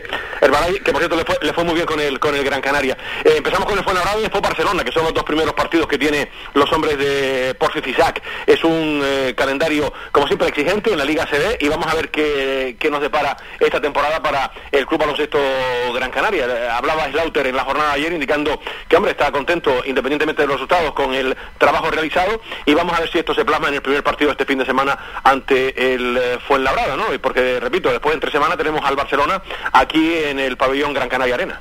José Víctor, ¿te despierta ilusión el equipo este año? Sí, yo creo que sí, yo creo que, que, despierta ilusión. O sea, la temporada pasada fue una temporada mala, menos mal que en el último tramo se enderezó algo, pero fue una temporada bastante mala. Y en cuanto a la relación del Gran Canaria con, con el Cabildo, bueno, pues yo creo que lleva ya bastante tiempo, bastante tiempo con, con, con esa incertidumbre. El Cabildo no quiere insuflar más, no quiere dar más y, el Gran Canaria pide más. Yo creo que ahí se resume todo lo que está pasando entre el Gran Canaria y, y el Cabildo de Gran Canaria. Vamos a ver, estaremos muy atentos a esa entrevista de Manolo sobre qué hora podemos escuchar a Enrique. Pues al principio hablaremos con Enrique, tenemos pasado una entrevista con ella a través del gabinete de prensa al comienzo del, del programa, pues la vamos a jugar el lunes, queda un poco lejos, y debemos centrarnos hoy un poquito en dedicarle minutos al, al Gran Canaria, que analizamos también esta semana con dos monstruos que saben de esto un montón, que son Pablo Calvo y Juan Antonio Enríquez, que hablábamos con ellos esta semana en directo en nuestra tertulia en, en Faicán Deportivo, pero hoy hablaremos con el, con el presidente, habida cuenta del, del arranque liguero ya este, este fin de semana de la Liga Andesa se ve, ¿no? Sí, sí, sí, muchísimos temas ¿eh? que comentar sin duda alguna con el presidente. Y Manolo, antes de despedirnos, ¿algo más que quieras adelantar de este fin de semana, del programa? No, que fíjate que a José Víctor le encanta la vela latina canaria mañana tenemos una final apasionante que este puede contar cosas de esos interesantísimos y voleibol que hoy se presenta eh, en el Centro Insular de, los Deportes, tanto en la categoría masculina como femenina, con, pre- con presencia además de Manuel López, el director general de, de Deportes, la Supercopa que se va a celebrar aquí, tanto masculina como femenina, en, eh, en Gran Canaria. Bueno, pues toda la información deportiva, ¿eh? De lunes a viernes en Faicán Deportivo a partir de las 2 de la tarde. No nos vamos sin echar la porra. José Víctor, Burgos Las Palmas, resultado exacto, ¿qué ponemos? Pues la verdad es que no me gusta participar en porras, porque uno que lleva tantos años metido en esto de la, en esto de Da igual, si no acertamos nunca. sobre todo sí, sí, sobre todo del fútbol, jamás me he ganado una quiniela que no pase de 13 y pagándose poquísimo. O sea, por lo tanto, lo tengo bastante complicado para acertar. Eh, con el con el corazón, con el corazón me gustaría un, un 1-2, por ejemplo, porque a la Unión Deportiva es fácil hacerle goles. Pero con, con, la cabeza podría pensar en, en un empatito justo y, y ¿Por cuál nos decidimos entonces? Bueno, pues va- vamos a poner el 1-2, vamos a hablar de corazón, no de cabeza. Venga, 1-2. Manolo. Pues yo para llevar la contraria de José Víctor, eh, idéntico resultado, pero al revés, 2-1. Ah, sí, ¿eh? 2-1. Bueno, sí, sí, porque no, yo, eh, total, hombre, mi corazón me dice que en las palmas allí, pero como está la situación y tal, y yo es que estoy en plan pesimista, ¿qué quieres que te diga eh, con lo que estoy viendo hasta hasta el momento? Y si me tengo que mojar, pues chicos, esto, esto es un juego, pues venga, dos. Claro, claro, ese es, ese es. Bueno, pues yo voy a tirar a, a- ya que no hemos dicho el empate, el empate, voy a poner un 1-1, que es un resultado que se da muchísimo. Veremos a ver, por tanto. Así que lo analizaremos, hombre, eh, el lunes tenemos tiempo para seguir hablando de deporte, podemos analizar toda la segunda división y primera división y la previa de nuevo, de otra vez del Burgos Las Palmas, un poquito, dejaremos unos breves análisis para conocer, bueno, lo que nos pueda deparar ese partido que es, es un poco extraño, ¿eh? este horario del lunes a las 8 de la tarde, al final nos deja un poquito fuera de la jornada, pero bueno, es lo que, lo que ha tocado. José Víctor, muchísimas gracias por estos minutos. Un abrazo, muy buenos días. Y Manolo, más de lo mismo, os te escuchamos luego a partir de las 2. Un abrazo, compañero. Un saludo Álvaro, buenos días a todos.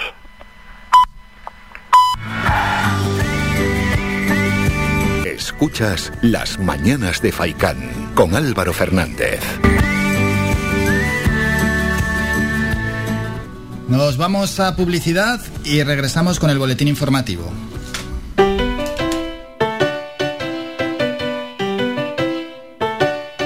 Estás escuchando Faikan Red de emisoras Gran Canaria. Sintonízanos en Las Palmas 91.4. Faikan Red de emisoras. Somos gente. Somos radio.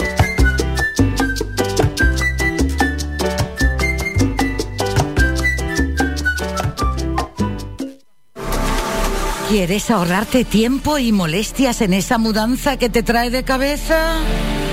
Descubre lo que Mudanzas Moreno puede hacer por ti. Somos especialistas en mudanzas locales, nacionales e internacionales.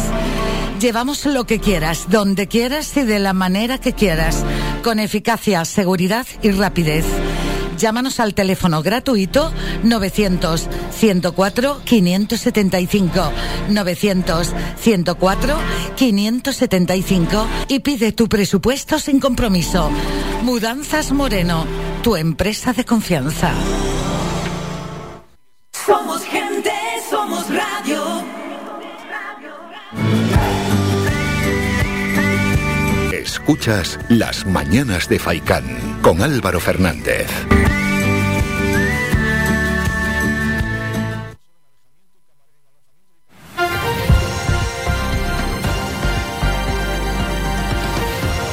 Noticias.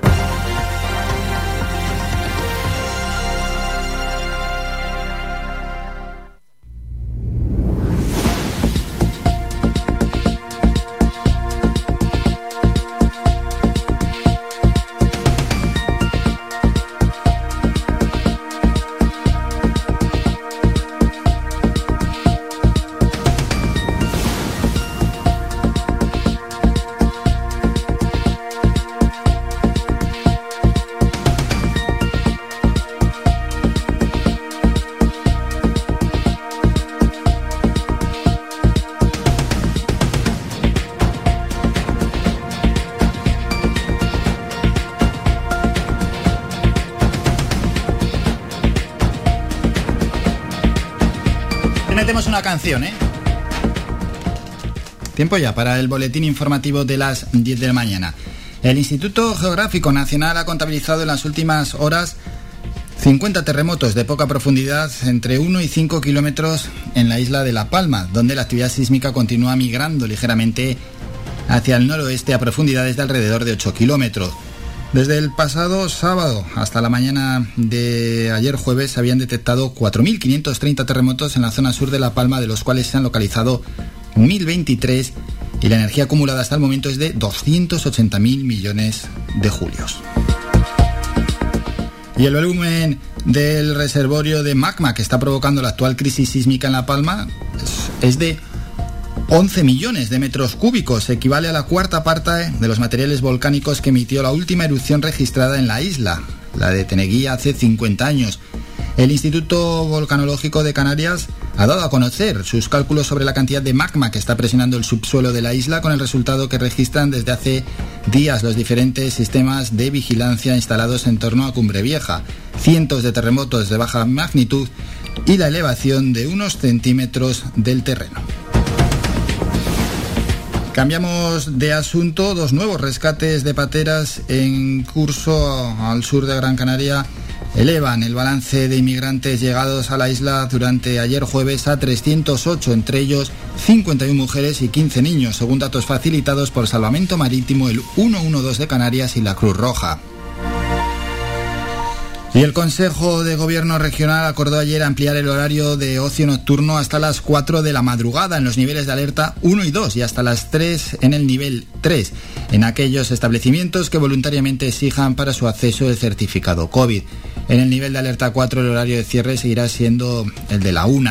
Se bajó el nivel 2 de alerta COVID a la isla de Tenerife y mantener el nivel 3 a Fuerteventura. El viceconsejero de Presidencia, Antonio Olivera, explicó que Tenerife baja nivel 2, ha bajado ya, en vista de la mejora de los datos epidemiológicos, a diferencia de Fuerteventura, donde han empeorado en los últimos días.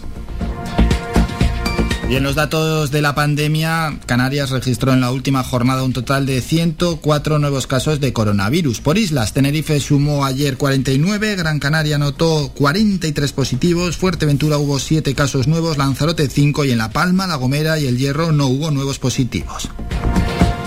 El archipiélago cuenta actualmente con 5.000 casos activos, son 300 menos en la última jornada, 50 están en la UCI, 253 permanecen hospitalizados en planta y un último fallecimiento, un único fallecimiento, se produjo en la jornada de ayer en La Palma, se alcanzan ya los 965 óbitos.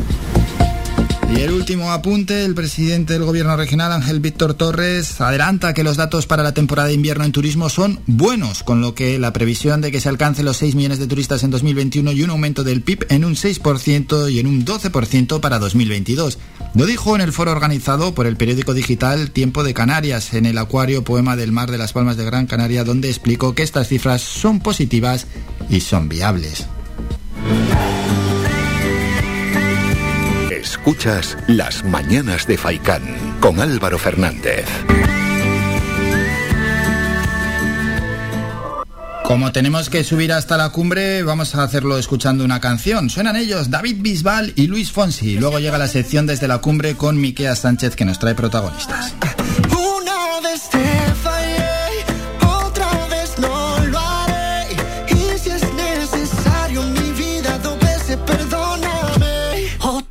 noche sin hablar. A mí me va a matar. Si no bailo contigo, yo prefiero no bailar. Otra noche sin saber cuándo te vuelvo a ver. Si no bailo contigo, yo me voy a enloquecer. Hey, ya te he perdido una vez y otra vez yo no lo vuelvo a hacer. Porque dos veces no te voy a perder.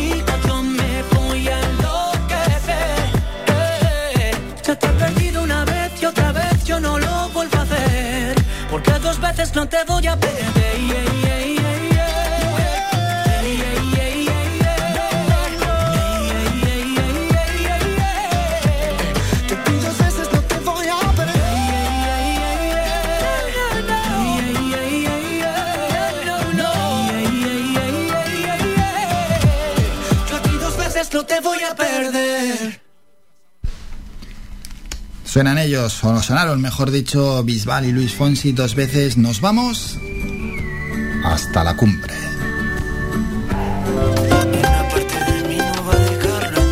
Desde la cumbre.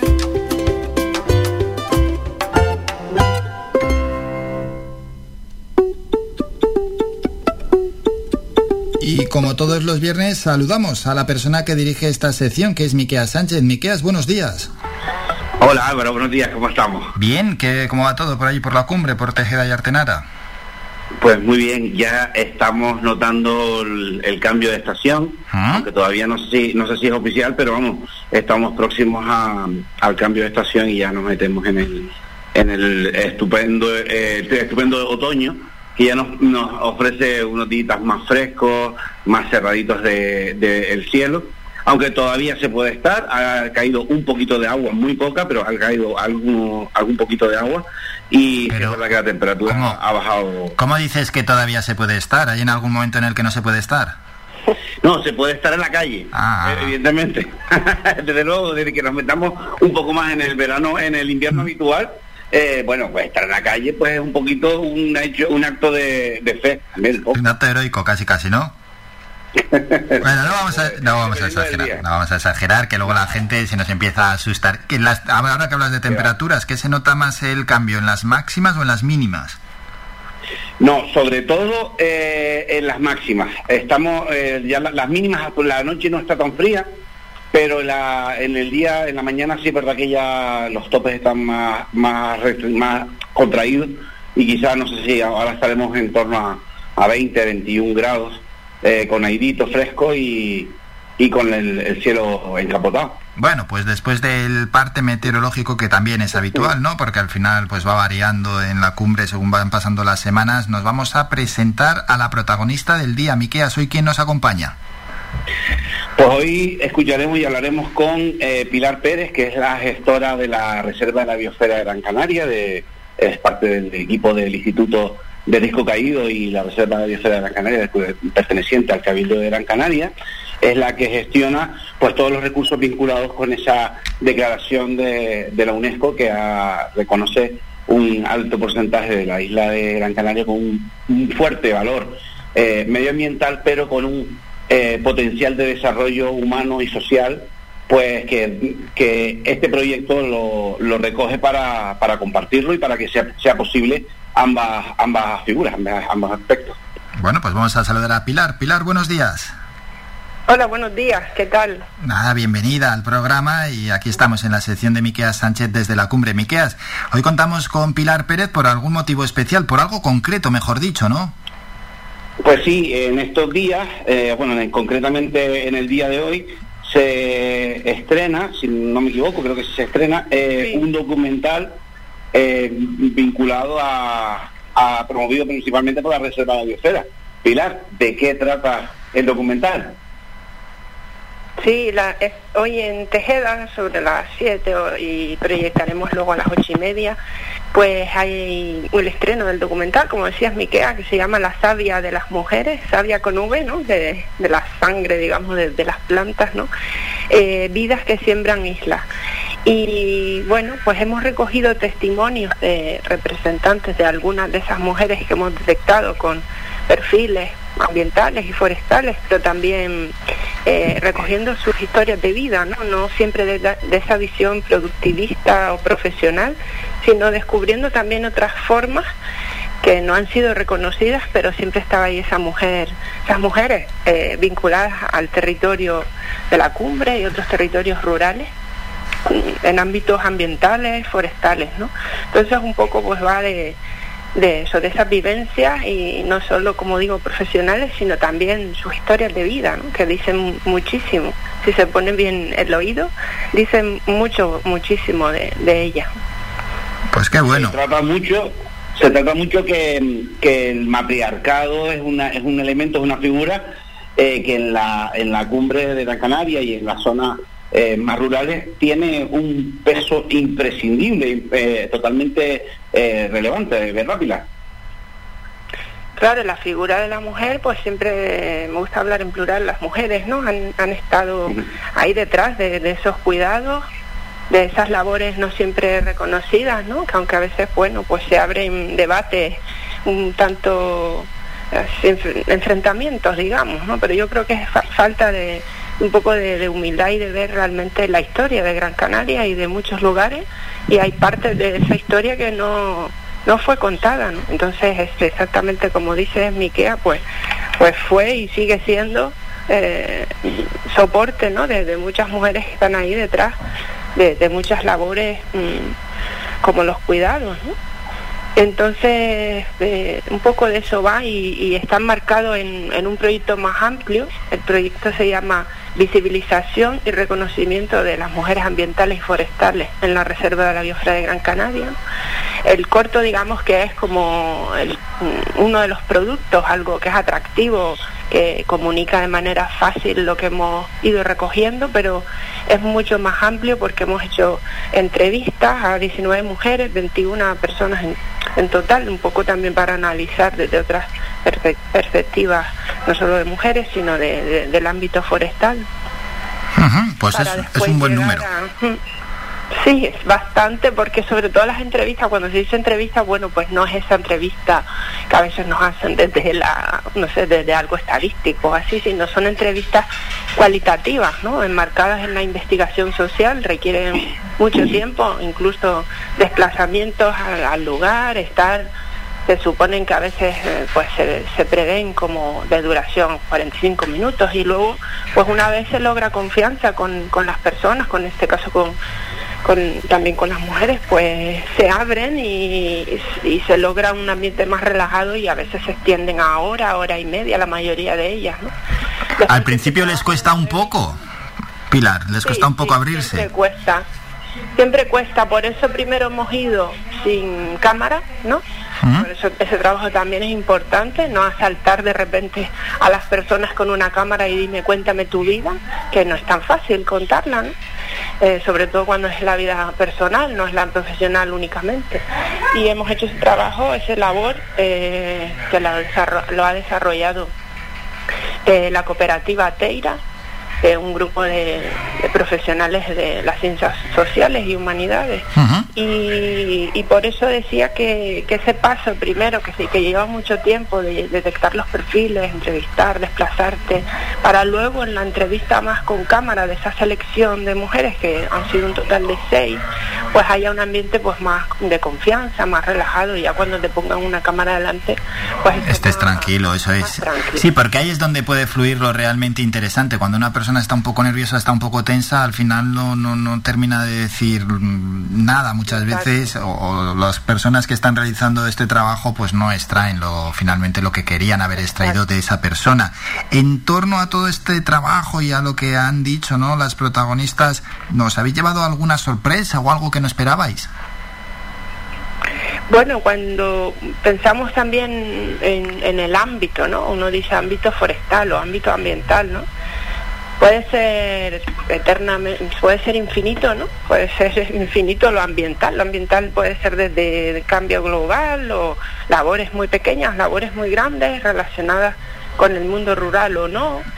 Entonces, la verdad que la, sorpresa fue, mm, o para mí ha sido el proceso, darnos cuenta de que, que, es mucho más amplio, ¿no? Porque no se ciñe, como decía al principio, a las profesiones, sino que ser capaz de escuchar ese vínculo con la naturaleza y con, el entorno en el que han vivido estas mujeres durante, algunas durante muchísimo tiempo, ¿no? Porque tenemos entrevistas desde 86, personas de 86 años, hasta 24 años, ¿no? Entonces, detectar, digamos, ser mm, eh, eh, flexible en detectar que detrás de esas personas que no tienen una, no han tenido una profesión reconocida, que es lo primero que se nos ocurriría en este proyecto, sería una bombera o una pilota de helicóptero, pero no, más allá de eso, pues descubrir esos perfiles que han estado vinculados y han estado trabajando en esos entornos desarrollando funciones ambientales y forestales, pero que a priori no se nos no se nos hubiese ocurrido, ¿no? O al menos a mí, ¿no? Para mí esa es la sorpresa, esa flexibilidad, esa indagación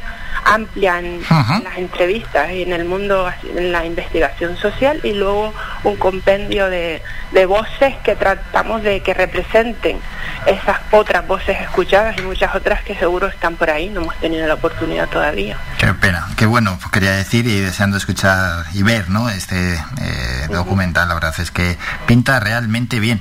Miqueas, un par de preguntas que quieras hacerle a Pilar. Sí, bueno, mm, eh, desde luego es una forma de, de acercar también la gente a la gente, o sea, la gente que vivimos en un territorio eh, delicado y, sensible como este, con un alto valor, pues para, para que lo vean primero los que están aquí y después lo que, los, que no, los que no viven habitualmente. Pilar, eh, se estrena hoy en Tejeda y tiene un par de proyecciones más, si no me equivoco.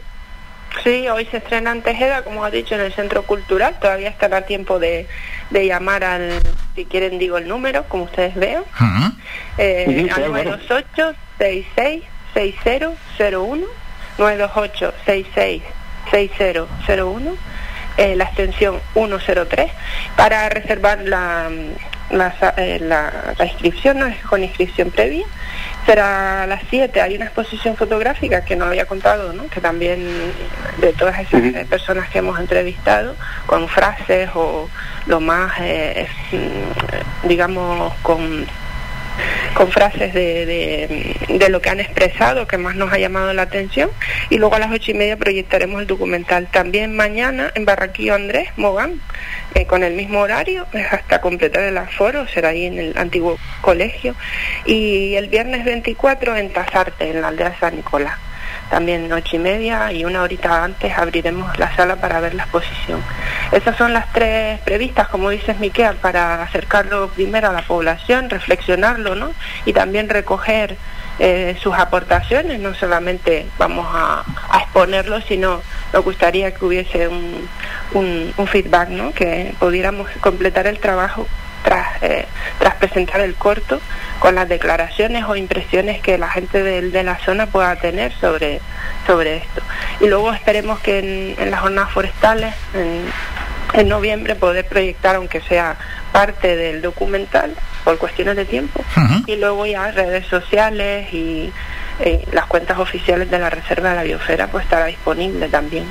Bueno, qué bueno, qué bueno. Y según se vaya moviendo de ello iremos informando aquí en esta sección.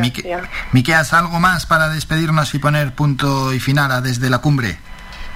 Eh, pues en principio, nada, recordarles la fecha hoy Tejeda, mañana Barranquilla Andrés y la semana que viene en la aldea, que busquen la información por las redes sociales y, y que se inscriban en el caso de Oriente Tejeda o que vayan asistan a, a las otras proyecciones.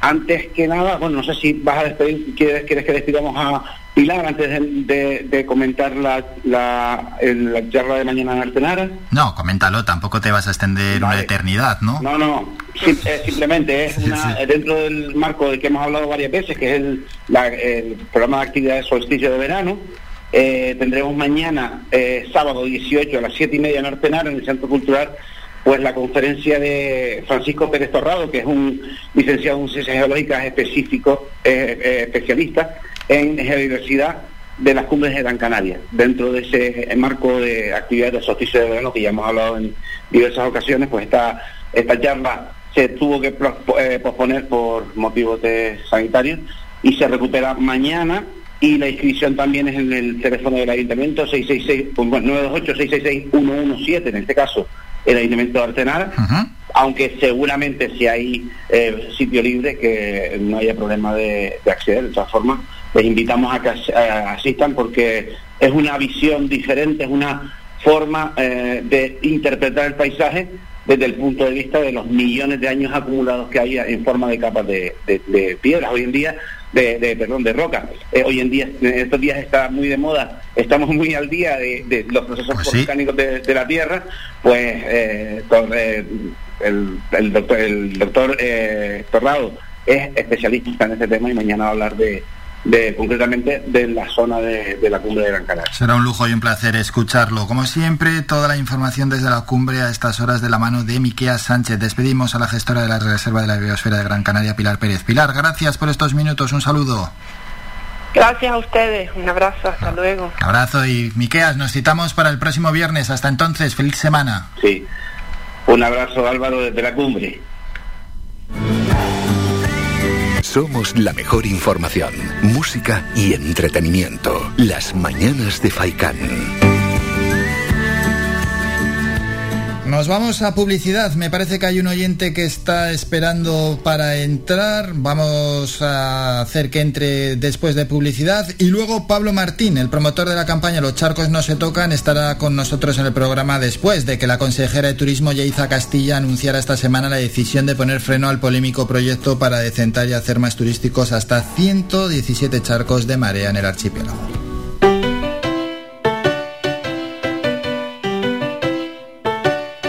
Estás escuchando Faikan Red de emisoras Gran Canaria. Sintonízanos en Las Palmas 91.4. Faikan Red de emisoras. Somos gente. Somos radio.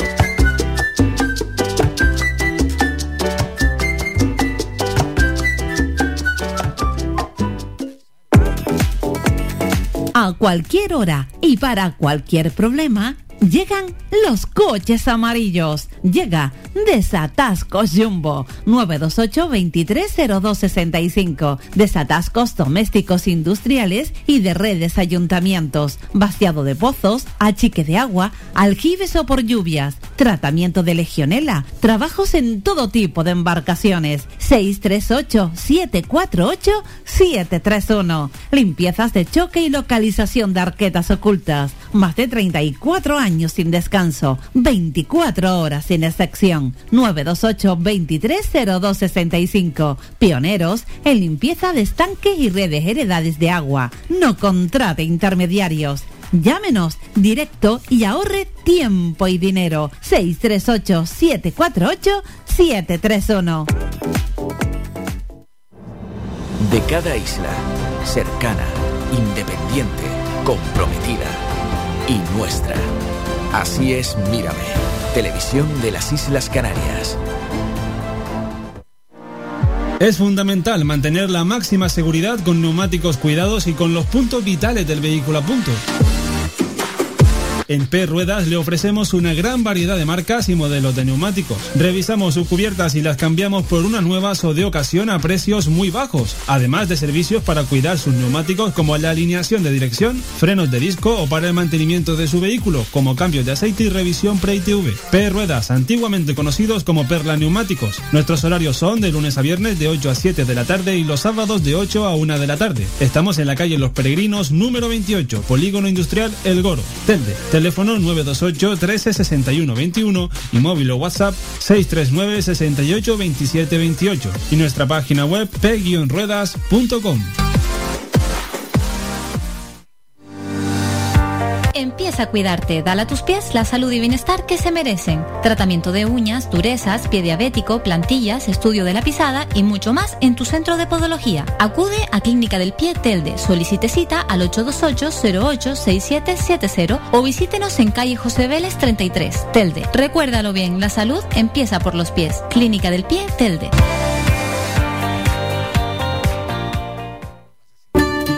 El Guachinche, en Carlos V, Carrizal de Ingenio. Si aún no conoces nuestro bichillo lagunero, no tienes perdón de Dios. El Guachinche, frente al Centro Cívico del Carrizal. Especialistas en gastronomía antigua canaria. El Guachinche, ven a conocer el patrimonio canario a través de las recetas de Doña Luisa. Costillas con piña, papas negras, atún de romería y muchas deliciosas recetas más. El Guachinche, teléfono de reservas 626 20 18 72. El Guachinche, en el Carrizal. Especialistas en cocina antigua canaria, bichillo y vino tradicional. El Guachinche, en el Carrizal. Disfruta de lo nuestro. Somos gente, somos radio. Escuchas Las Mañanas de Faikán con Álvaro Fernández. De hablar con Pablo Martín de Los charcos no se tocan, nos vamos al teléfono que tenemos la llamada de un oyente en el 928 70 75 25 dispuesto a entrar. Hola, buenos días. Buenos días. Hola, ¿con quién hablamos? Eh, con Juan Medina, el dirigente de la del colectivo vecinal La Solidaridad del Valle. Coméntanos, Juan. Bueno, eh, queremos hacer otra- el llamamiento a la población de Ginamar y de Telde en concreto eh, para una concentración que tenemos el día 23 a las 10 de la mañana. Eh, esto está promovido por el movimiento vecinal de Ginamar, eh, un grupo de colectivos que ya están cansados ya de exigirle al ayuntamiento eh, que nos traten como, como seres humanos y que no nos abandonen y nos ninguneen. Eh, estamos exigiéndole eh, que los servicios sociales atiendan a nuestros derechos sin espera y con un tiempo prudente. No aguantamos más humillaciones, queremos condiciones dignas de vida. Nuestros mayores también necesitan centros para la tercera edad y sociosanitaria. Nuestra juventud necesita oportunidades para un futuro sano y digno. Hay una incapacidad para mantener los servicios en Ginamar, como son limpieza, zonas verdes, calles, acceso, aceras, iluminación, oficinas municipal, salud, etcétera. No queremos que se nos construyan más viviendas sin que se garanticen los servicios y la generación de recursos económicos para Ginamar. No queremos que se incremente más la pobreza. Ginamar no come ni vive de promesas. Queremos que nos tengan en cuenta, basta ya de tantos cuentos y vividores a costa de nuestra pobreza. Actos de que nos tomen eh, por tontos, nos ignoren o nos marginen, nos humillen y nos manipulen. Ginamar ya no se calla. Ginamar va a levantar su voz el día 23 a las 10 de la mañana en las puertas del Ayuntamiento de Telde. En ese momento es la cita. Juan Medina, gracias por la llamada y bueno, a ver si previo a ese jueves yo creo que sí vamos a hacer un especial en este programa y tendremos invitados de Valle Ginamar. Gracias por la llamada, Juan. Gracias a ustedes por habernos escuchado. Somos la mejor información, música y entretenimiento. Las mañanas de Faikán. Sí, yo creo que con toda seguridad pues podremos tener protagonistas de Valle Ginamar aquí en el programa. La consejera de Turismo del Gobierno canario, Yaiza Castilla, anunció esta semana que ha decidido poner freno al casi, bueno, polémico proyecto, ¿no? Para decentar y hacer más turísticos, entre comillas, hasta 117 charcos de marea del archipiélago. Ha dicho que ante la alta contestación social y que ya no es prioritario para la consejería, que esto lo deja aparcado. Queremos hablar con Pablo Martín, el es promotor de la campaña Los charcos no se tocan, sobre este asunto, ¿no? Una campaña que recogió miles de firmas y que al final posicionó a parte de la ciudadanía en contra de esta posible intervención. Pablo, buenos días. Hola, buenos días. Bueno, hablábamos hace ya tiempo, ¿no? En torno de esta posibilidad de que la Consejería de Turismo interviniese en los charcos de marea. Había, teníais mucha preocupación. No sé si ahora ya la preocupación ha cambiado. Hombre, la preocupación ha cambiado pues porque mm, ya desde que la propia consejería rechace el plan o lo deje apartado, pues es algo a reconocer también, ¿no? Por parte de la consejería. Pero pero seguimos teniendo cierta preocupación en el sentido de que ahora será cada cabildo el que decida si, si seguir adelante. Pero vamos, yo estoy convencido y seguro que si cualquier cabildo va a continuar con esto, deberá hacer las cosas bien, tener en cuenta el valor medioambiental, hacer los informes de impacto ambiental y, y escuchar a la población, ¿no? Que al final es pues la que la que se ha, ha dado su opinión y ha dicho pues que este plan no les no les interesa, por así decirlo. Sí, porque un plan donde se preveía invertir 30 millones de euros, que se dice pronto que si lo dividimos entre 117 charcos sale a más de 250.000 euros por charco, ¿no? Pero al final, ¿qué es lo que se quería hacer? ¿Qué, qué, qué, qué tipo de intervenciones? Bueno, el plan director ya, ya es público, cualquiera que lo puede, cualquiera lo puede buscar en internet y le saldrá. Es un PDF de 132 páginas y en el cual, pues, por ejemplo, uno de los objetivos dicen que es un plan para proteger la biodiversidad y conservación de los charcos, cuando en ninguna página de ese, de ese documento hay acciones favorables hacia la biodiversidad y la conservación. Es más, hay acciones totalmente lo contrarias. Pues, por ejemplo, una de las acciones sería pues construir gradas en aquellas zonas de algunos charcos, ¿no? Entonces sería pues modificar el paisaje volcánico ¿Mm? por comodidad del, del ser humano, ¿no? Entonces, Claro, porque ¿qué pues, tipo de gradas serían, Pablo?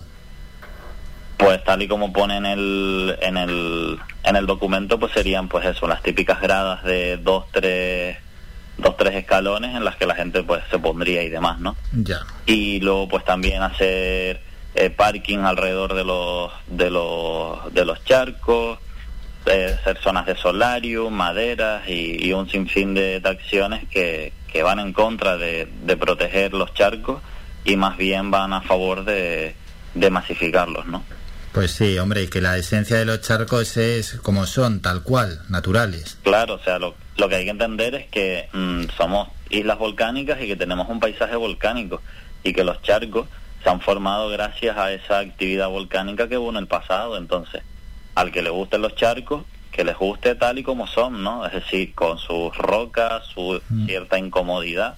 Eso, porque eso. para una piscina, pues ya tenemos, Claro. ya tenemos muchas. O, o tienes el mar para meterte directamente a través de la playa. También. Claro, es que al final siempre surge ahí esa, esa cuestión, ¿no? Si hay que facilitar la llegada a todos los sitios, si hay que hacerlo más, menos turístico. Porque, hombre, eh, las instalaciones e infraestructuras turísticas están claras, dónde están y cómo son, pero ya de ahí a que todo, todo tenga que ser turístico, mm, pues es que Claro, hay, hay mucho riesgo. En Canarias tenemos muchos rincones que prácticamente son inaccesibles para cualquier persona y yo opino que deben de seguir siéndolo así porque si la naturaleza así lo ha querido, pues hay que respetarlo, ¿no? O sea, no porque por esa regla de tres, pues por ejemplo aquí en Tenerife construyamos una carretera que llega hasta el pico del Teide, ¿no? Para que todo el mundo pueda subir hasta el, hasta el No, pico del Teide. mejor una escalera mecánica también. También, ¿sabes? Que si nos ponemos así, pues, pues venga, vamos a hacer de todo y, y auténticas, auténticas locuras, ¿no? Eso es, es que es así, es que todo, todo, todo, yo opino que, que no vale, ya bastantes infraestructuras turísticas hay como para intentar... mm, tampoco el turista necesita poder llegar fácil, que todo esté tan, tan, tan a mano. Mm, Es que nos hemos acostumbrado a eso y, y es lo que nos ha hecho mucho daño, ¿no? Es decir, te paso la, ubica- la ubicación y sabes exactamente cómo llegar, dónde está y, y todo, ¿no? Entonces, ya si jugamos con eso y hacerlo más fácil y demás, pues vamos a tener las consecuencias que tenemos en las zonas turísticas, que son muy masificadas, contaminadas y, y donde la naturaleza auténtica canaria, es decir, tal y como eran las islas, se ha perdido, se ha perdido por completo. A mí, por ejemplo, me gustaría que las playas que ya son accesibles, que ya existen, o las zonas de baño, las mejoren, ¿no? Es decir, ¿por qué no mejoras lo que ya está? ¿Por qué, por ejemplo, tengo que ir yo con mi abuela a la playa y la pobre no puede llegar ni, ni al agua pues porque la porque la playa está fatal, no hay una rampa, no hay un paseíto que te llegue hasta el agua. Entonces, si no un- si no tienes todavía arreglado lo que ya está, ¿para qué te vas a meter en cosas nuevas, no? Es lo que también lo que lo que he visto, ¿no? Durante este tiempo. Pues sí, darle una accesibilidad a las playas, claro, lógicamente. Así es, que muchas pues no tienen, es verdad, no tienen unas rampas de acceso, no, no tienen unas infraestructuras adecuadas para que puedan disfrutar todo el mundo de ellas. Bueno, esta decisión de la Consejería de Turismo, eh, ¿a qué crees que se debe? ¿A la presión social? Quizás también que igual no tenían muy claro, porque al final no dejan de ser 30 millones de euros y 30 millones de euros invertirlos en un proyecto así, no sé si al final también esto les ha podido hacer recular. Yo creo que, bueno, el primer factor considero que ha sido la, la opinión pública, ¿no? La, la movilización que, que ha hecho la gente. Porque sí, a ver, yo podría haber hecho esta campaña y haberse quedado en, en 10 firmas con mis amigos y mi familia, ¿sabes? Entonces, gracias a, esa, a toda la gente que firmó y compartió la información, a los medios que nos dieron voz, pues se ha, se ha conseguido, ¿no? Y el segundo factor que yo creo es que, bueno, que creo no, que me he dado cuenta, es que este plan se diseñó sin tener en cuenta absolutamente nada del valor medioambiental de las islas. Es decir, no se tuvo en cuenta la- los espacios naturales protegidos, la zona de especial conservación, no se tuvo en cuenta las especies que se podrían ver afectadas, no se tuvo en cuenta la importancia del, del intermareal canario. Entonces, una vez este plan se forma ese revuelo y transición ecológica está al tanto, pues, pues entonces ya cae la presión, por así decirlo, y, y pues uno más uno, dos, ¿no? Por así decirlo. Sí, un plan que, que, que, mm, surgía de parte de un libro, ¿no? Charcos de Marea en Canarias, un modelo de intervención en el litoral. Sí, sal, partía de un, de un libro que, que se había hecho en el que solo se recogían pues los charcos, tampoco tampoco en ese libro se habla mucho de, de la importancia ecológica y, y ambiental, ¿no? Y bueno, pues ellos tuvieron la idea de coger esos charcos y, y adecentarlos, ¿no? Por así decirlo, como dicen ellos. Yo les, en la reunión que tuvimos, yo les dije que bueno, que la idea puede estar muy bien, pero que, que no solo se trata de, de adecentarlos, hay que cuidarlos, hay que mantenerlos, hay que vigilarlos, porque me ponen siempre el ejemplo de la isla del Hierro, ¿no? Que el Hierro tiene ahí un par de charcos con solarium y demás, pero hay que tener en cuenta que el, el nivel de turismo que va al Hierro y la población que hay en el Hierro no es la misma que, por ejemplo, viene a Tenerife, ¿no? O, o- o otra isla más grande. Entonces, eh, ya tenemos el ejemplo en las islas, sobre todo más grandes, que cuanto más conocido es un sitio, más masificado está. Y sin ningún tipo de vigilancia y sin ningún tipo de control, pues al final ese sitio se pierde. Y una última cuestión, Pablo, ¿ahora qué toca? Has comentado que la pelota está en el tejado de los cabildos. Pues ahora está la pelota en el tejado de los cabildos, nosotros vamos a seguir eh, pendientes a, a todo esto, ¿no? O sea, hemos declarado la victoria en change.org porque, bueno, pues ya, ya la consejera se ha manifestado y ha dicho que no, pero vamos, que la- las firmas vamos a parar de recogerlas, pues ya llevamos más de 16.000, de 16.000, perdón, y, y nada, vamos a seguir a- atentos a todo lo que puedan publicar los cabildos eh, insulares pero vamos, creo que no va a hacer falta porque estoy seguro que, o confiado y esperanzado, espero no equivocarme, de que si plantean algo lo planteen bien desde un inicio, es decir, teniendo en cuenta todo lo que hay que tener en cuenta y no solo la infraestructura turística, por así decirlo. ¿no?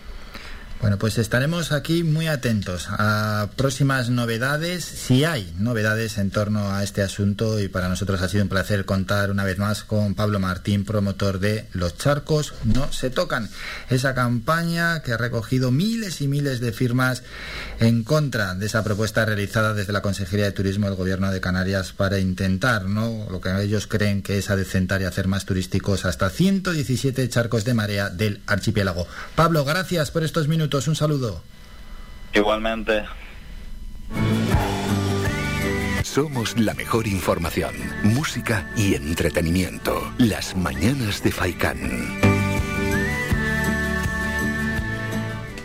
Y mientras preparamos la tertulia, vamos con un temita musical. Vamos a escuchar la última canción del día y la tertulia arrancará en breves minutos con la participación de los tertulianos que algunos ya les estamos viendo por la radio, por aquí. Luis Rodríguez del Partido Popular, Artemia Artiles del PSOE, Pilar Mesa de Coalición Canaria y Taunusio Alemán de Podemos.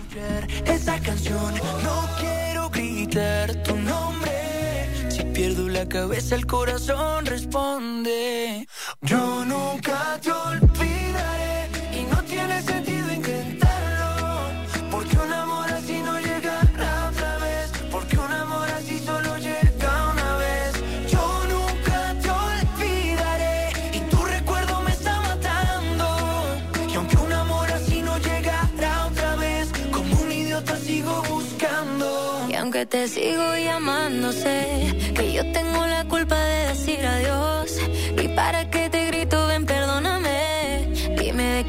sirve malgastar mi voz. Si vas a perdonarme y no vas a volver. Date la vuelta.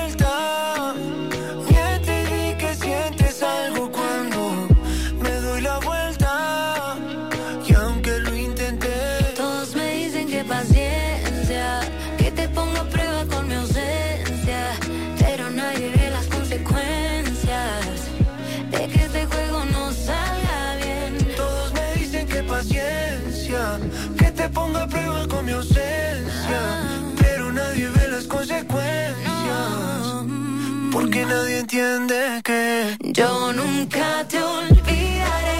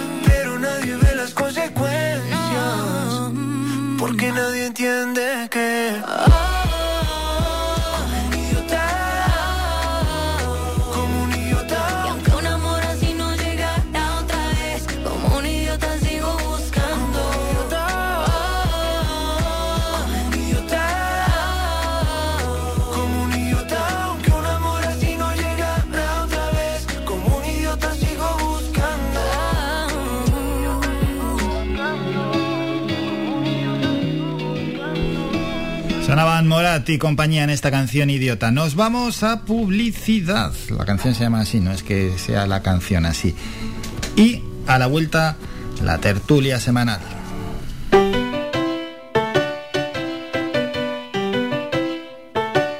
Estás escuchando Faikan Red de emisoras Gran Canaria. Sintonízanos en Las Palmas 91.4. Faikan Red de emisoras. Somos gente. Somos radio.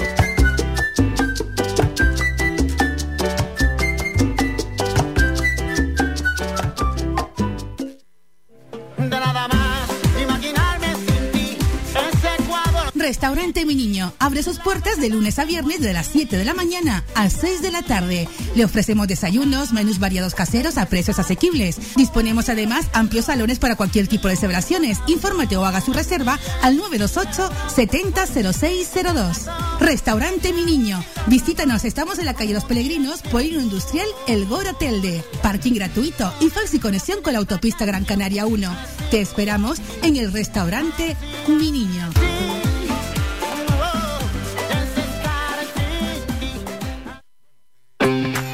Bingo Avenida, Bingo Triana, Bingo Gran París, Bingo La Ciel y Bingo Arucas han reabierto ya sus puertas con mayores premios y primas especiales. Vuelven con medidas de seguridad e higiene contra el COVID-19. Disponemos de aparcamiento vigilado y servicio de cafetería para nuestros clientes. Vende Bilingo y prueba suerte. Te esperamos. Juega de forma responsable. El abuso puede provocar ludopatía. Prohibido a menores de 18 años. Es fundamental mantener la máxima seguridad con neumáticos cuidados y con los puntos vitales del vehículo a punto. En P Ruedas le ofrecemos una gran variedad de marcas y modelos de neumáticos. Revisamos sus cubiertas y las cambiamos por unas nuevas o de ocasión a precios muy bajos, además de servicios para cuidar sus neumáticos como la alineación de dirección, frenos de disco o para el mantenimiento de su vehículo, como cambios de aceite y revisión pre-ITV. P Ruedas, antiguamente conocidos como Perla Neumáticos. Nuestros horarios son de lunes a viernes de 8 a 7 de la tarde y los sábados de 8 a 1 de la tarde. Estamos en la calle Los Peregrinos número 28, Polígono Industrial El Goro, Telde. Teléfono 928 13 61 21 y móvil o WhatsApp 639 68 27 28 y nuestra página web p-ruedas.com. Somos gente, somos radio.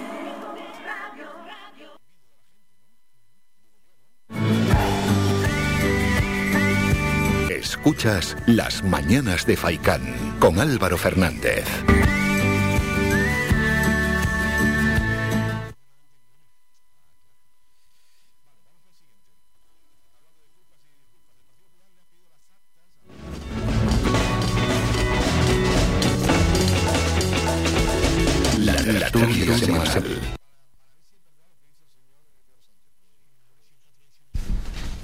Ya para empezar con la tertulia semanal, esta tertulia de los viernes, cuando son aproximadamente las 11 menos cuarto de la mañana. Hay por ahí algo que suena raro, no sé si será un micrófono o qué. Vamos a ver si si luego se va el pitido de, de sonido nos dicen algo. Y vamos a ir presentando ya a los tertulianos. Estamos esperando a Artemia Artiles, que se encontraba ahí en un atasco en vecindario. Bueno, de ello nos ha avisado hace tiempo, o sea que algo habrá avanzado hacia aquí, hacia la zona de Telde.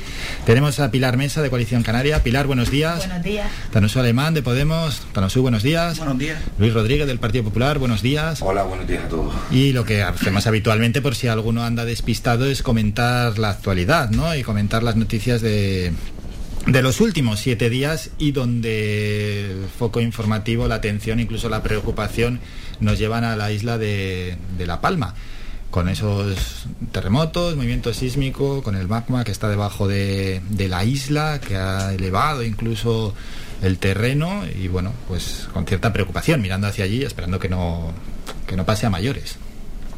Esperemos que no. Sí, esperemos que todo sea un, una simple anécdota y que uh -huh. Eh, los palmeros puedan disfrutar tranquilamente de, de sus casas, de sus hogares, de sus trabajos y no serán más afectados porque ya era ya lo que nos faltaba de todo esto, este año y medio rocambolesco y extraño que hemos tenido. Y para la isla de La Palma, pues toda nuestra solidaridad, creo que, y que esperemos que no pase absolutamente nada, que la gente no, no se alarme, que se están tomando medidas. Son situaciones complicadas y, y esperemos que, que, se quede ahí en un simple susto, sí. que no nos olvidemos que estamos en una zona volcánica y, y, tenemos que aprender a vivir con esto, aunque no estemos habituados, evidentemente. Mm, así es. Sí, aparte que hay que hacerle caso a los especialistas y son los que ellos los que están llevando todo y por lo que dicen ahora mismo, pues pues hay que mantener la calma, no, no alarmar. Eso es, el control es máximo, los medios son mucho más avanzados que, claro, por ejemplo, hace 50 años, años, ¿no? Que ocurrió una erupción volcánica, los medios ya están muchísimos más, más controlados. Eso por un lado, y mientras esperamos la incorporación de Artemi, nos gusta siempre hacer un balance epidemiológico, ¿no? De cómo va avanzando la, la, la pandemia. Y bueno, la última gran noticia que tenemos en pandemia es ese, esa bajada de Tenerife de nivel 3 a nivel 2, se mantiene en Fuerteventura en nivel 3, pero bueno, en cualquier caso seguimos estancados en los 100 casos diarios. No sé cómo veis en este momento, Pilar, la, la situación en cuanto a pandemia se refiere. Yo sigo viendo a la ciudadanía muy, todo muy normal. O sea, ya hemos normalizado una situación y no he visto un cambio de de preocupación o de nerviosismo, eso creo que ya lo estamos normalizando. Entonces, esperemos que, que, gracias a que se siguen vacunando personas y todo uh -huh. esto, volvamos, bajemos por fin de esos 100 y volvamos a tener otra, no, otra, otra nueva normalidad. Cana, ¿cómo analizas este momento ya de pandemia? Vamos a desglosarlo por, por isla, así. Eh, en mi opinión, y si alguien se, se molesta, lo siento mucho, en las islas que he estado en estos meses, ya sea por vacaciones o por cualquier otro motivo, he visto que la mayoría de la gente en las islas eh, cumple con la medida de seguridad, el distanciamiento, con algunos pequeños matices, pero que Fuerteventura, por ejemplo, en este se encuentra en nivel 3, sinceramente, eh, por lo que yo vi en las últimas veces que estuve allí, eh, hay que tener un mayor control con el tema de la población. Es la gente, yo puedo entender que no se puede estar en guardia las 24 horas del día durante meses. Es decir, ni un militar profesional entrenado puede estar en guardia 24 horas eh, durante meses, y menos un año, como hemos estado nosotros. Lo que sí debemos hacer es lo siguiente, es decir, señores, nos falta poco, ya tenemos ya un 80% casi de la población canaria con, con la vacunación estamos bajando el nivel de, contagio. Estamos, como decía, por debajo casi ya de, lo, de los 100 en algunos municipios. Pero es último esfuerzo. Yo sé que cansa, yo sé que, que esto es cansino, pero si ya tiramos la toalla a esta altura, no solamente eh, no conseguiremos todo lo que hemos luchado, sino que volveremos atrás, si volveremos otra vez a niveles bastante altos que nos pueden perjudicar otra vez el turismo, la salud y, y todo lo que nos, que nos atañe. Uh -huh. Y Luis, ¿algún apunte antes de ir ya con el primer tema de la tertulia? Eh, coincido en gran medida con lo que están diciendo los compañeros. Eh, hay un, una cierta relajación, hemos aprendido a vivir con ello. La gente ha seguido para adelante y creo que las medidas de seguridad se deben seguir manteniendo.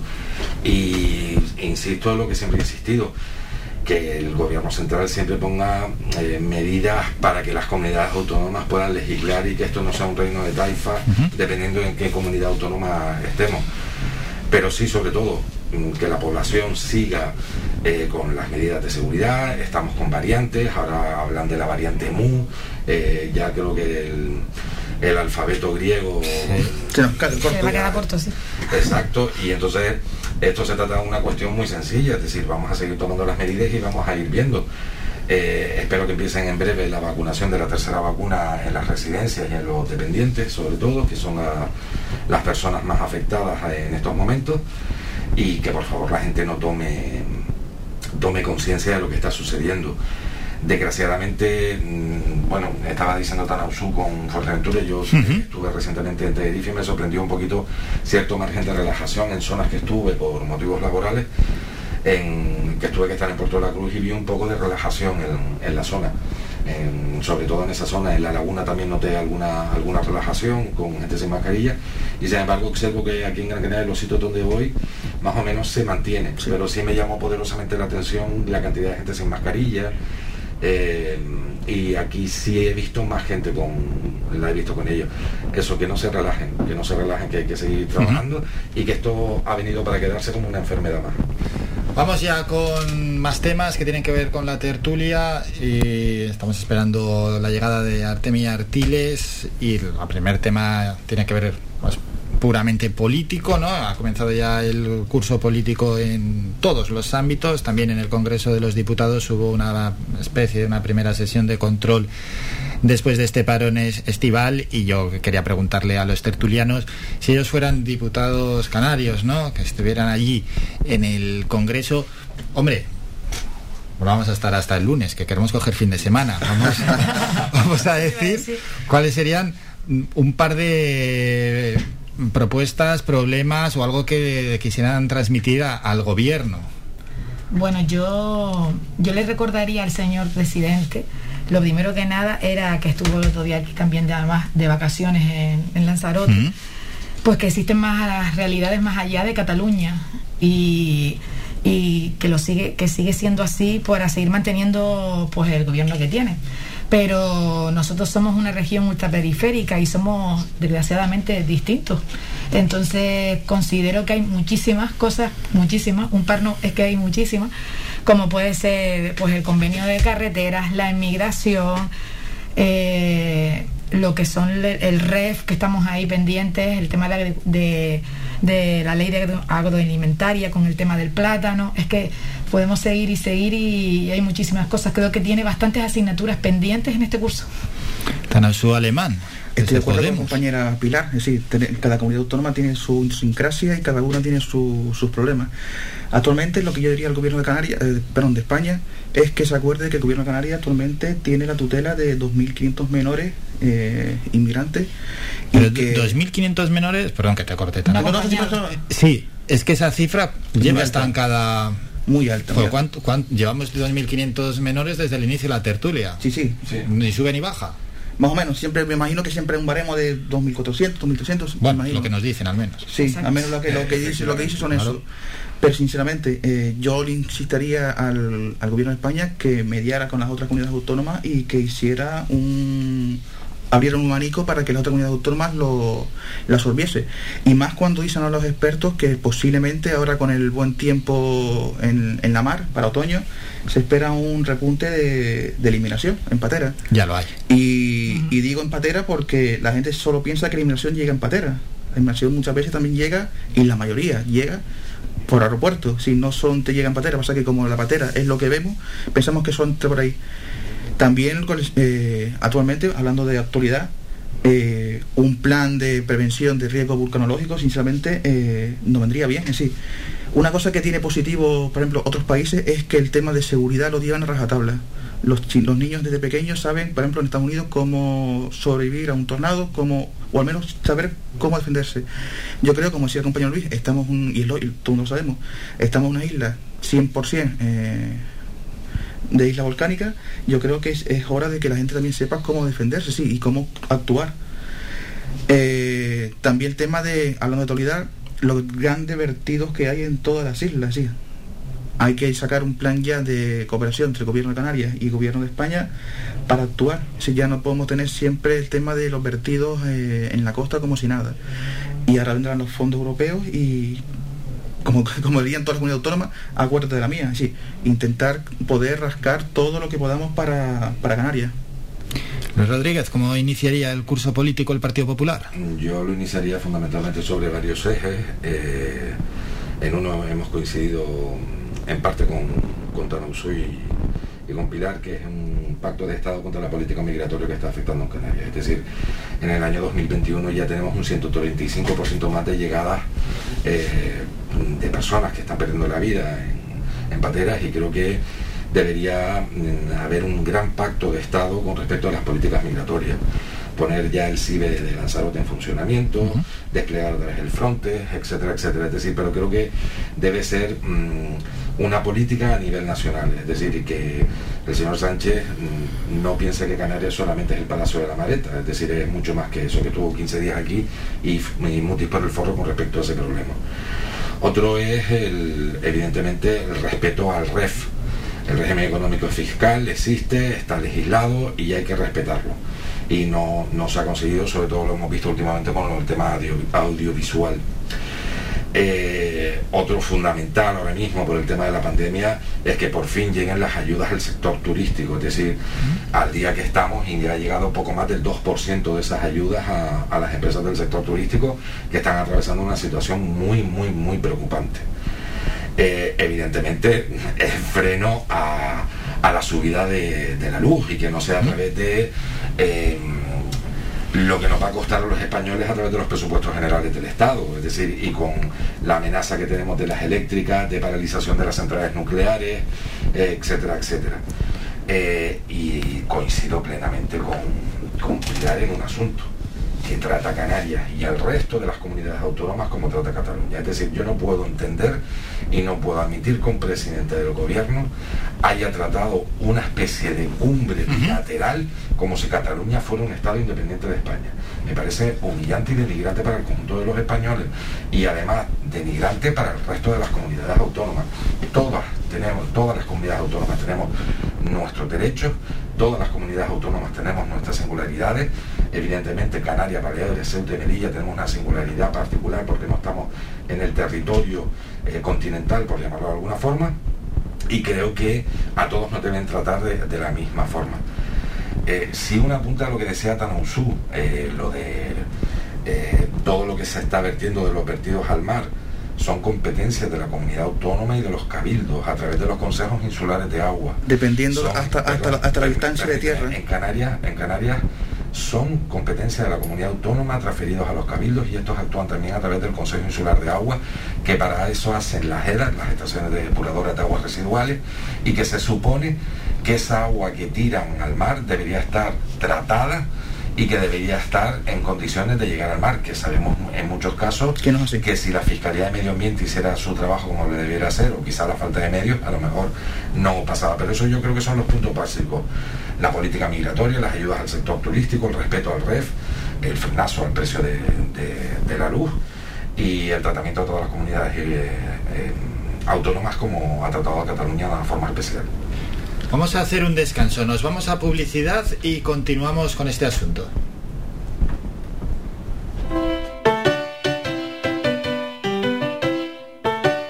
Estás escuchando Faikan Red de emisoras Gran Canaria. Sintonízanos en Las Palmas 91.4. Faikan Red de emisoras. Somos gente, somos radio.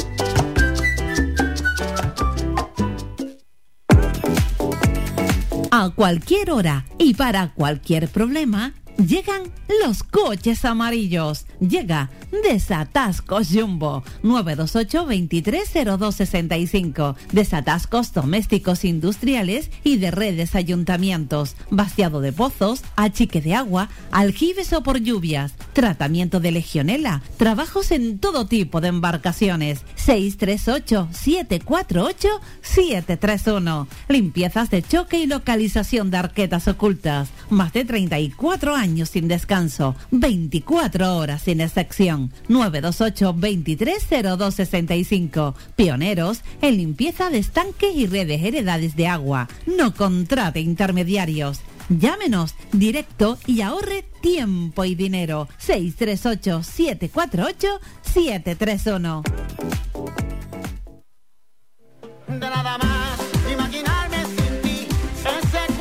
Restaurante Mi Niño abre sus puertas de lunes a viernes de las 7 de la mañana a 6 de la tarde. Le ofrecemos desayunos, menús variados caseros a precios asequibles. Disponemos además amplios salones para cualquier tipo de celebraciones. Infórmate o haga su reserva al 928 700602.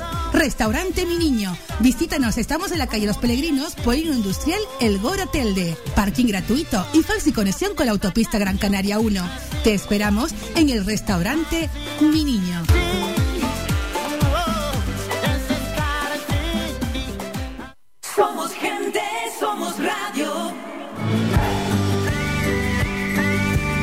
Escuchas Las Mañanas de Faicán con Álvaro Fernández. Seguimos en la tertulia semanal. Tenemos a Artemí Artiles que nos está escuchando a través de la radio en el coche. Él está parado antes de vecindario. Él llega desde Mogán y hombre, no podemos aventurar lo que está aconteciendo en la carretera porque no tenemos noticias eh, que sean totalmente ciertas, ¿no? Pero bueno, hay un atasco importante, parón total, no le va a dar tiempo, es casi imposible que llegue a Artemia Artiles, quien tenía lógicamente, ¿no? Esa voluntad de llegar a la tertulia, pero bueno, cosas que pasan en la carretera y ese parón. Esperemos también, en caso de que haya sido accidente, que sea lo menos posible y que no haya que lamentar daños y que rápidamente pues la autovía recobre la habitual circulación. En torno a este punto, no sé si se nos ha quedado algo en el tintero, algo más que queríamos destacar, me refiero a, a algo que le podríais trasladar al gobierno central, si alguien quiere añadir algo más o pasamos al siguiente punto. No, en una respuesta compañero Luis, el defecto de todos los gobiernos de España, de todas las islas, con Cataluña ha sido el mismo, de siempre tratarla de un modo especial por el resto de comunidades autónomas, de aquellos barros, bueno, de aquellos lodos de estos barros, o al revés. Eh, hay que tener cuidado con eso, si nunca se puede engordar tanto una comunidad autónoma eh, por encima de las otras. Es complicado tener una equidad con todas al mismo tiempo, pero por desgracia ha sido un defecto que han tenido todos, todos los gobiernos de diferentes siglas con respecto a esa comunidad autónoma. Vale, te recuerdo que la comunidad autónoma de Cataluña en concreto era la que tenía un eslogan de España nos roba. ¿De acuerdo? Entonces no era, no éramos ni los canarios, ni no era el conjunto del resto de las comunidades autónomas, quizás a lo mejor no se metían tanto con el País Vasco y se metían con el resto de las comunidades autónomas en general. Lo que digo es que el tratamiento sea igual. Las características, las características de Cataluña, las características del País Vasco, de Murcia, de Extremadura o de Canarias, que se trata, pero que se tratan en las mismas condiciones. Lo que no es nor- lo que no es normal es el show que se ha preparado alrededor de Cataluña. Y yo quiero como canario que me traten exactamente igual que un catalán, que un vasco, que un valenciano o que un murciano. Igual que el murciano, el murciano pensará exactamente lo mismo que yo. Las diferencias que existan entre unos y otros eh, las marca el territorio, las singularidades del mismo, etcétera. Si a los murcianos tienen problemas con, con problemas de sequía, de, de, de agua, pues que se les trate esos problemas en concreto. Si tienen el problema del Mar Menor, que ha sido uno de los temas del verano, que se trate ese problema con las condiciones que se les tenga que tratar, porque son singularidades de ese territorio. Pero nosotros también las tenemos. Y lo que no puede haber es esa diferenciación y ese trato que se está haciendo con Cataluña, más, porque ahora es que son como allá. los niños, los niños que tienen una pataleta dentro de casa y vamos a darle los chupachus que yo ellos iría más quieren. allá. Yo trataría de una forma especial, es que más, la Unión Europea así lo es, así lo he dicho, a, las- a los territorios que están fuera del, del este radio, sí. Los territorios como Canarias, Ceuta, Melilla y Baleares los de una forma especial en positivo. Pero el problema de Cataluña, como digo, viene siempre dado de atrás. El primero en, hablar catalán en privado era Aznar. Así que ese problema viene dado de todas las siglas políticas que han entrado en el gobierno. Que es una cosa que estamos de acuerdo que hay que quitarlo de en medio y dejar de tratar a uno mejor que a otro, por como tú dices, por las pataletas. Y empezar a tratarlos por lo, por lo que realmente les hace falta. Mira, me, tirándome ti- piedras sobre mi propio tejado, pero las cosas son como son y la realidad es la, es la que es. Los todos los partidos de carácter nacional tenían que haber hecho cuña y piña con respecto a reivindicaciones nacionalistas, cuestión que no hemos hecho, apoyados por otros partidos, como pueden ser el caso de Coalición Canaria, el Partido Regionalista Cántabro, eh, Teruel Existe, que son partidos No sé, eh, más, regionalistas que, que de ámbito independentista, evidentemente, eh, deberían haber hecho ese tipo de apoyo, buscar ese tipo de apoyo. Y evidentemente todos los partidos, de, da igual la ideología que sea, tenían que haber estoy hecho una diciendo. Y ese ha sido quizás el gran error de todos los partidos. Correcto. De los, todos los partidos de- a nivel nacional. No hacer una piña para decir, oye, ya está bien, en detrimento de los demás, no. Que tú eres el que más aporta al PIB nacional, me parece extraordinario y ojalá seas el que más aporta. Pero evidentemente tienes que tener solidaridad con las regiones o con las comunidades autónomas, en este caso, que menos aportan. Es decir, y desgraciadamente habrá que potenciar en esas comunidades autónomas otro tipo de políticas económicas y de activación de empleo para mejorar. Correcto. Sin perjudicar nunca a esas, a esas comunidades autónomas que más aportan, como puede ser Madrid, Cataluña Ahí estamos o de. Navarra. Pero sí es verdad que me hubiese gustado siempre que hubiese un pacto de Estado entre los grandes partidos que ha faltado Siempre. por cuestiones de ámbito ideológico, por cuestiones de O por- oportunismo o político. o por- o voto para sea, poder- oportunismo político, es decir, por el motivo que sea. Y en eso nos tenemos que mirar. Sí, estamos todos de acuerdo. Vamos a cambiar de asunto. Hace unos minutos ha estado en el programa Pablo Martín, que es la persona que ha llevado a cabo ¿no? la campaña de promoción de los charcos no se tocan, los charcos de marea, y que logró miles de firmas en change.org y esto en cierta medida ha podido hacer que la Consejería de Turismo del Gobierno Canario cambiase la opinión ¿no? en torno a ese vamos a denominarlo polémico proyecto que tenía, según aseguraban, para decentar y hacer más turísticos hasta 117 charcos de marea del archipiélago. Un proyecto que no era ninguna broma porque se podían invertir hasta 30 millones de euros que me parece que ya lo tratamos aquí en la tertulia y de esta manera lo vamos a cerrar, pero sobre todo lo que podemos abrir también es el melón de si es necesario que el turismo tenga que acceder a todos los sitios, a todos los lugares de todas las islas que conforman el archipiélago canario, si es necesario proporcionarles una accesibilidad total o ya es suficiente con las infraestructuras turísticas que hay. Digo esto por aquello que hablan algunos de preservar un poquito lo que queda más o menos intacto, ¿no? A donde no se ha desplazado el turismo e intentar también que la huella turística en, dentro del medio ambiente sea lo menor posible. Tana, ¿cómo ves este asunto? Sinceramente yo creo que ha sido lo más sensato eh, hasta hoy en día, el parar el tema de los charcos. Sinceramente, eh, como dices, han sido casi 20.000 firmas en, en chan.org y la gente en Canarias le ha dicho al gobierno eh, que han cambiado la mentalidad eh, radicalmente. Y sí, ya la gente no quiere el tema de, lo, de las grandes infraestructuras para el tema del, del sector turístico. Ya no quiere mega hoteles, ya no quiere megapuertos, por ejemplo, de- del puerto de Fonsalía. Ya no quiere aumento de. y que tampoco hacen falta realmente. No es que no quiera, sino que encima te demuestran que no hace falta. Ella no quieren eh, ampliación de aeropuertos como el de Gando, que se vendía hace poco, que, que tres pistas, cuatro pistas o lo que sea para aumentar el turismo y después se ve que no hace falta. El tema es el siguiente, eh, la gente le ha dicho que hay que otra forma de hacer turismo. Además, como tú decías, se puede hacer un turismo sin hacer eh, una huella tan profunda en el, ecosistema. Nosotros podemos verlo eh, en, fotos de los años, y no muy tarde, no muy lejos, sino de los años 50, 60, eh, las grandes dunas no estaban en Maspalomas, las grandes dunas estaban en Las Palmas. Dunas que, se recuerde la foto del insular, se veía el estadio insular desde las dunas. Y ahora mismo no te encuentras ahí ni un gramo de arena. Eh, la gente ya ha dicho que hay otras formas de hacer turismo, más ecológico, más cuidado con el entorno. Bueno, si esta, esta unión de la gente ha hecho que se frenase ese sistema, pues perfecto. Vamos a ver si ahora los diferentes partidos, tanto gobierno como, como oposición, cambia la dinámica y empieza a ofrecer a la gente lo que ahora quiere la gente, que es un entorno eh, más acorde con, con el cuidado de la naturaleza. Ya la gente, en- cuando vienen aquí, ya no vienen aunque sigue viniendo, pero ahora han cambiado el chip, ya no te vienen al hotel con todo pago a la piscina, ahora quieren caminar por el entorno de Gran Canaria, ver los barrancos, ver los yacimientos, es decir, la gente ya ha cambiado la dinámica, quiere ver lo que es en Canarias, lo poco que queda de Virgen, ver lo que es Canarias eh, en su estado natural sin que pase la mano del hombre. Luis Rodríguez, desde el Partido Popular.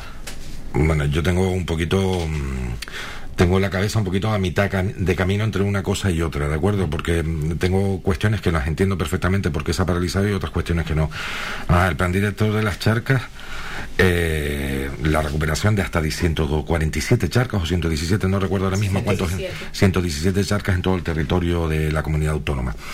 Eh, cuando hablamos de turismo no tiene por qué ser el turismo que nos viene de fuera, también puede ser el turismo interior, es decir, el disfrute de esas charcas por parte de nosotros como locales, ¿de acuerdo? Todos nos hemos bañado alguna vez en la charca y yo recomiendo que si en alguna ocasión mejoran los riscos de clavellina, se vayan a la charca Pérez para bañarse como me he bañado yo cuando era pequeño. Eh, lo que quiero decir con esto es que no es normal que saquen un plan directorio y que de buenas a primeros lo paren porque hay 17.000 firmas en una plataforma. ¿De acuerdo?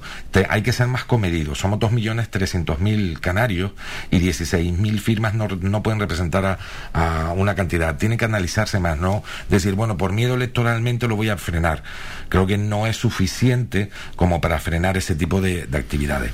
Por otro lado, también reconozco que Canarias es un territorio tremendamente fragmentado y tremendamente frágil. Eso también es cierto. Pero también somos el territorio eh, dentro del conjunto de, España con mayor eh, territorio protegido, casi un 47%. Es decir, estamos hablando de 19 puntos por encima de media que lo que puede ser el, el resto de comunidades autónomas. Yo traje una, unas comparativas que mientras en Canarias estamos hablando de un 47,84, el siguiente sería Madrid con un 40, La Rioja un 33, Cataluña un 31, Andalucía y Cantabria un 29 y Castilla y León 26. De acuerdo que son mucho más extensos, son mucho más grandes que nosotros, pero las proporciones son bastante desorbitadas de entre una, eh, entre una y otra. Eh, hay cuestiones que cuando se abordan se deben abordar con profundidad. Se puede abrir el debate, pero decir, bueno, lo elimino porque un porcentaje de la población no quiere, yo creo que no es lo correcto. El debate es y es enriquecedor. Y si al final llegamos a la conclusión que hay que parar el plan director de las charcas, que se pare, ¿de acuerdo? Pero no estoy pensando que en el plan de las charcas vaya a haber ni mega hoteles, ni vaya a haber grandes puertos, no, no, no estoy pensando en esto, estoy pensando en la recuperación de ese entorno para el disfrute también de nosotros, de los locales, ¿de acuerdo? Dudo mucho que las charcas de sardina se vayan a construir mega hoteles. ¿De acuerdo? Creo que puede hacer eh, un disfrute del, ciudadano canario que viene aquí, eh, que vive aquí o que viene de otras islas.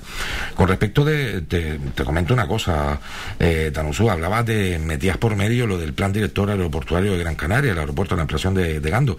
No era para traer más, más turistas. Ese plan director va mucho más allá. Era una plataforma logística por nuestra eh, localización geográfica con respecto a África. Otra cosa es que se quiera vender como que querían hacer más hoteles y quería haber más disponibilidad de suelo. No. Eh, eso era una plataforma logística en un lugar privilegiado donde eh, nuestra democracia daba mayor estabilidad que cualquier otro país, a lo mejor que el norte de Europa, de África, perdón. Sea, hay que ser comedido cuando se dice que solamente se quería hacer tres o cuatro pistas. No, no, era una segunda pista. Hay una pista para militares, una pista para civiles y se quería hacer una, una tercera pista, ¿de acuerdo? Pero eran dos civiles y una militar, que la militar se utiliza muy, muy, muy escasas veces para uso, para uso civil. Lo tienen uso exclusiva para, para Gando. Y también te digo, yo vi la tuna del insular y bueno, no es que fueran dunas como las demás palomas, ni mucho menos. Yo iba al estadio insular con seis años, siete años con mi padre y te puedo garantizar que no eran esas dunas que, te, que me estás hablando. Yo veía a la gente desde las dunas y eran unas pequeñas dunas en lo alto del estadio y ya no existía absolutamente nada. Estamos hablando que cuando el istmo de, de la isleta se pierde, ha pasado mucho tiempo, pero muchísimo tiempo. Pueden haber pasado 80, 80 o 90 años. No obstante, vuelvo a repetir, el debate bueno, pero decir no, porque 16.000 firmas dicen que no, creo que es exagerado. Había que debatir un poquito más o darle otra, otra imagen o otro sentido a ese plan director. Pilar, ¿algo más que añadir? Bueno, yo creo que realmente esto ha sido un invento que se realiza en los despachos y que no se tiene eh, en cuenta, quizás lo que se tenía que haber en cuenta, haber tenido anteriormente en cuenta la ciudadanía. Es decir, no podemos hacer, como dice Luis, que ahora por 16 firmas pues se quite, sino pues si esto era un proyecto que estaba ahí, quizás había que contar con qué piensa la ciudadanía. El caso es que lo que de Coalición Canaria creemos es que lo que no- mm, sí creemos en que hay que habilitar los que ya están y, y y cuidarlos y adecentarlos porque son los que la mayoría de la gente son los que tienen, o sea, tienen influencia de personas, pero no esos 117 planes eh, que se pretende hacer, porque además en un momento como ahora donde las empresas del turismo no saben ni siquiera eh, qué es lo que va a pasar en nuestro en los próximos meses en la incertidumbre que están viviendo la verdad que no es algo que creo que sea una prioridad como para gastar esos miles de, mi- de millones. Entonces creemos que, que sí que re- que rehabilitar los espacios que están en mal estado y también mm, pues, también hay, que, hay muchísimas playas que necesitan también una rehabilitación y, y no se hacen. Y creo que eso sí que está más de cara al turismo. Si se pueden utilizar estos como dice Luis eh, hay muchos charcos que los usamos los propios los propios Gran Canarios y, y, bueno y los que hay en Tenerife y en todas las islas no pero sí es verdad que, que no creo que sea donde va a ir la mayoría del turismo que viene a buscar sol y playa ¿Alguien quiere añadir algo más sobre el turismo, infraestructuras? El tema de, del turismo cuando viene aquí no, so- no solamente viene a buscar sol, sí, cuando si solo viene a buscar sol tiene un amplio abanico en toda la franja mundial de donde estamos nosotros, en el tema de, de donde encontramos. Viene a buscar también otras cosas, viene a buscar lo que nos, lo que nos encuentran, las, las pocas playas vírgenes, los, los- los pocos terrenos que nos encuentran en la cumbre. Si metemos asfalto o, met- o metemos cualquier cambio drástico para que la gente pueda acceder fácilmente a los charcos o metemos cualquier cosa, ya estamos cambiando y acabando con esa idiosincrasia de esa zona en concreto. Sí, hablamos de adecentar y acercar, vale, ¿cómo lo hacemos? Porque vas a tener que meterle, eh, primero, vas a tener que romper por alrededor para facilitar un camino. Ese camino no vas a hacerlo eh, de forma natural, vas a hacerlo con cemento, lo que sea, para poder la gente, acercarse. Y por mucha mimetización que decía el proyecto que podría haber para que nadie notase que estás caminando, estás caminando. Si cualquier pequeño cambio que hagas en un sitio está repercutiendo en la zona, sí. Eh, 47% de protección. Bueno, vivimos en un archipiélago que es muy diverso y sinceramente no es la península, es decir, tenemos muchas más cosas que proteger que ellos. Ellos por suerte, el tamaño que tienen, pueden permitirse el no preocuparse tanto en proteger todo el entorno. Nosotros somos tan pequeños que tenemos que cuidar hasta el último centímetro de nuestro territorio. Si permitimos eh, que por, por comodidad o por, o por cualquier otro motivo eh, miremos para otro lado, eh, lo poco que tenemos, lo poco que nos queda, porque tú viste las dunas, vamos, eran un culín de arena, pero tú miras las fotos como eran las dunas de Guanarteme y eran enormes, enormes. Si seguimos mirando para otro lado, eh, nuestros sobrinos, nuestros nietos, nuestros hijos nos dirán, oye, ¿y cómo eran las dunas de Maspalomas? Porque veo fotos y eran muy bonitas. Digo, sí, pues eran bonitas, pero por mirar para otro lado, por el acceso, por esto y por lo otro, pues lo hemos perdido. Pues los charcos vienen siendo lo mismo. Me hubiese gustado conocer y que hubiese un debate más abierto de cara a la ciudadanía en qué, en qué consistía ese plan director de los charcos. De acuerdo, Canarias. Ernesto, yo. Cuestión que no ha habido, es decir, ella lo presenta el 23 de junio de este año. Se lo guisa, se lo comen. Vale, lo presenta, lo presenta, encarga el proyecto para la realización de ese plan director y ya en septiembre hay una plataforma que empieza a recoger firmas, bueno, desde el mes anterior, desde agosto, empieza a recoger firmas para echarlo abajo. Sin embargo, ese proyecto nunca lo he visto encima de la mesa para que los ciudadanos lo, conocer- eh, lo conozcamos. Y eso es lo que yo pienso que hay. Es decir, el debate bueno. Puede ser bueno lo que están pidiendo ellos o los otros. No me posiciono ni, ni en un lado ni, ni en el otro. Digo que la ciudadanía no lo conoce y la ciudadanía tiene que saber lo que se iba a hacer, por lo menos. ¿De acuerdo? Por lo menos, aunque sea un boceto, saber lo que, lo que se iba a hacer. Tú ya estás hablando de meter cemento, de, de, de- de reestructurar la zona. Mm, Mira, te lo vuelvo a repetir. te- mm, además, eres de Telde eh, y, lo, y probablemente lo conozcas. La Charca Pérez es imposible, implos- imposible, efectivamente, en Gravina, imposible hacer lo que tú estás diciendo. Porque es que las viviendas están a, a escasos metros de lo que es el acantilado. Estamos hablando de tres metros. Pero rehabilitar esa zona para la recuperación de un ocio que ahora mismo es peligroso porque están cayendo y están habiendo desprendimientos, pues no lo vas a poder hacer.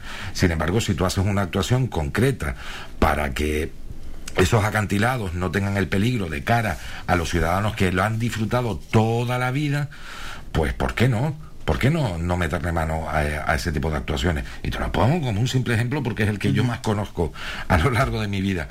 Pero me hubiese gustado más debate. No es que van, no, vamos a arrasar, vamos. Claro, ya te vas a lo grande, a los megahoteles, a los puertos, a, a la construcción. No, no, vamos a ver, porque hubiese sido también para poderlo disfrutar los propios canarios. Hoy mejorar las infraestructuras que tenemos naturales, mejorando la, la accesibilidad. Dejamos ya este tema, nos vamos a publicidad y regresamos ya con el último asunto aquí en la tertulia de la semana.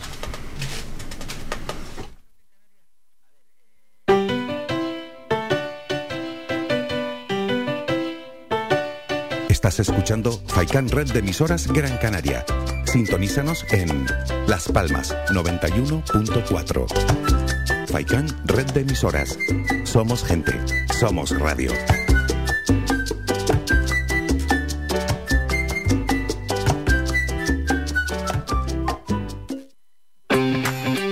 Avenida, Bingo Triana, Bingo Gran París, Bingo La Ciel y Bingo Arucas han reabierto ya sus puertas con mayores premios y primas especiales.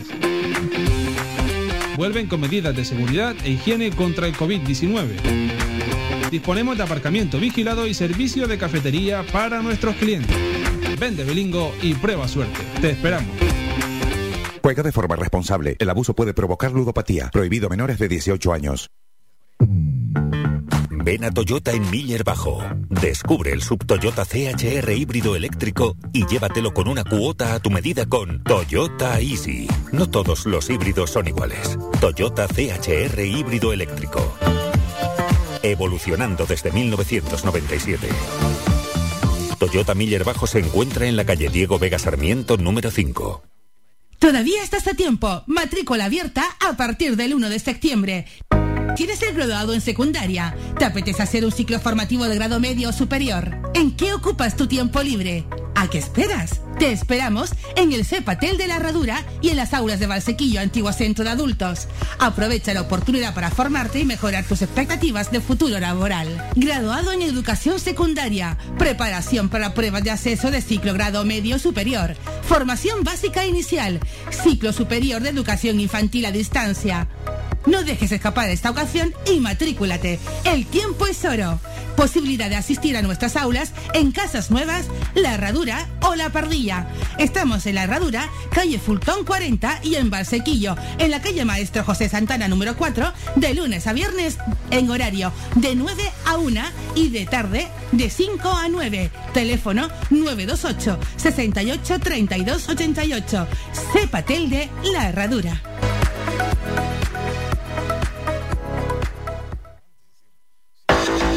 Más de 30 años en continua emisión, amplia cobertura en las islas de Gran Canaria, Lanzarote y Fuerteventura y más de 300.000 oyentes mensuales nos convierten en la opción ideal para publicitar tu negocio.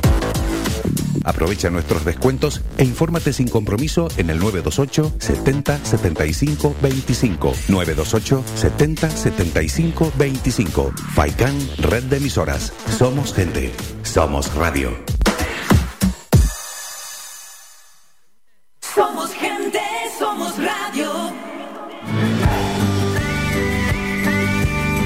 Escuchas Las Mañanas de Faicán con Álvaro Fernández. Últimos minutos de esta tertulia semanal y bueno, siempre la decimos aquí, vamos a comentando las noticias de los últimos siete días y para terminar la tertulia pues hemos hecho un ejercicio de retroceder hasta el anterior sábado, hasta el 11 de septiembre de 2021, pero hay que saltar también 20 años para atrás, ¿no?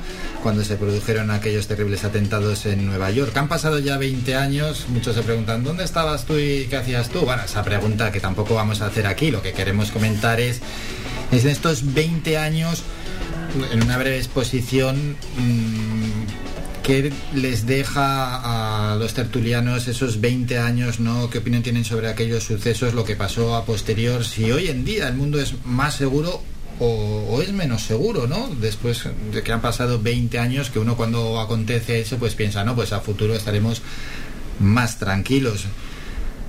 No lo sé, si el mundo ha cambiado mucho, Luis, si es un lugar más menos seguro, si aquello fue el inicio del siglo XXI, como decían. No sé, yo siempre escucho a mi madre que si mi abuelo levantara la cabeza se metió otra vez el pobre, porque esto va muy rápido, muy rápido. Eh, yo veo al mundo cada vez más agresivo, eh, mayores problemas, eh, el terrorismo está a la orden del día, eh, por multitud de causas, es decir, no, no solamente ya por el 11S, si los- nos concentramos en, el, en, en lo que pasó el 11 de septiembre del 2001, mm, esto ha ido igual, para mí está igual, es decir, ya hemos visto atentados en París, en Barcelona, en Madrid, en, en Londres, es decir, no, no ha parado, es decir, esto ha ido a más y creo que esta situación no va a parar, va, va a seguir y continuar desgraciadamente durante mucho tiempo. Al final lo que pasa es como lo- en la pandemia nos hemos acostumbrado a, a ello y no dejamos de de, de hacer nuestra vida normal, si tenemos y tenemos la posibilidad de ir a algún sitio, vamos, siempre pensando que no nos va a pasar absolutamente nada, sino que eso le pasa, le pasará a otros. Pero no paramos nuestra vida y la vida continúa. El mundo para mí es más inseguro, sí, totalmente, pero también es por la agresividad del propio individuo ya en, en, en la calle, es decir, no, no es como hace 50 o 60 o 70 años a lo mejor, donde se veía de otra forma diferente, el mundo era más pausado, ahora la información corre enseguida, llega eh, al segundo y ya tiene una persona que hace algo en un sitio y ya lo conoce alguien en Nueva York al segundo y todo eso influye. Luego las redes, eh, los sistemas ocultos dentro de Internet, eh, es decir, crea un sistema eh, sistemas paralelos que nunca he entendido cómo es, es posible crearlo y cómo es posible no, no, no paralizarlo. Eh, por lo tanto, yo para mí el mundo no es más seguro, simplemente eh, es mucho más agresivo y hemos aprendido a vivir con ello. Pilar, 20 años ya. Pues coincido. Eh, para mí el mundo no es más seguro y de hecho eso lo hemos visto con lo después de que pasó esto eh, en donde se supone que era el país más seguro. Entonces, después de esto han habido otros atentados. Entonces, creo que ya estamos a lo mismo, acostumbrados a vivir con ello, pero a día de hoy seguimos viendo en algunos lugares pues a militares con, con medalletas y se siguen viendo y, para entrar en lugares con, con importantes eh, controles de seguridad que antes no, no se hacían hasta en situaciones lugares de donde hay mucha influ- donde hay mucha afluencia de público o lugares donde donde incluso que no tiene nada que ver con temas políticos pero pues hasta en cosas infantiles.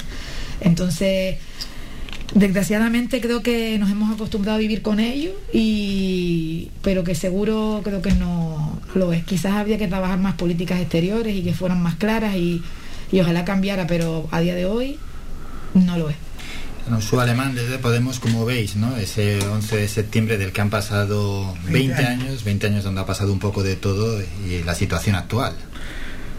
Pues yo te he contado dónde estaba y cómo lo vi. Eh, yo estaba llegando del instituto y siempre lo típico, me recibe la- mi madre para, para el tema de la comida y tal, y, ese día estaba viendo la tele y me dice, mira, ¿estás viendo esto? Y yo pensaba que era una película, sí, yo pensaba que era, bueno, estás viendo un trailer de una película y, y después cuando veo, me siento y veo todo eso, bueno, Sinceramente estamos menos seguros, estamos mucho menos seguros eh, desde el 2001 hasta hoy, 2021, pero no solamente por el tema de, de los propios atentados del 11S o lo que vinieron posteriormente hasta en Europa, por las políticas que han llevado los gobiernos de Europa, como el 4M o otros tantos.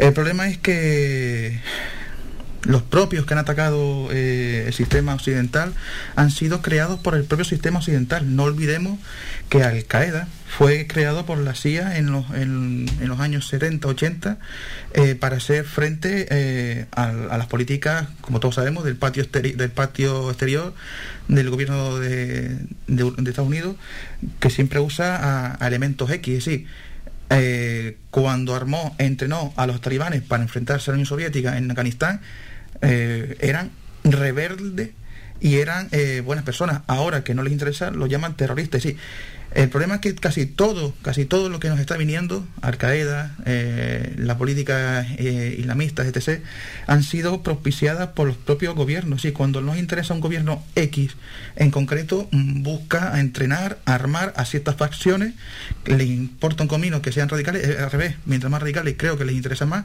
para hacer frente a los gobiernos que están sean democracia o sean dictadura, para quitarlo y seguir haciendo una política exterior eh, negativa para la población occidental, pero muy positiva para ciertas empresas, sobre todo armamentísticas.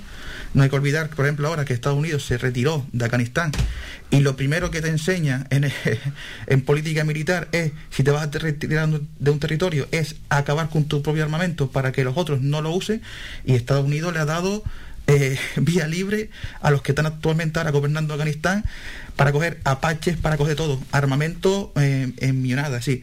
Yo no sé exactamente eh, por qué ha pasado todo esto, pero sinceramente eh, las políticas exteriores de algunos gobiernos nos han hecho que ahora mismo estemos mucho más inseguros.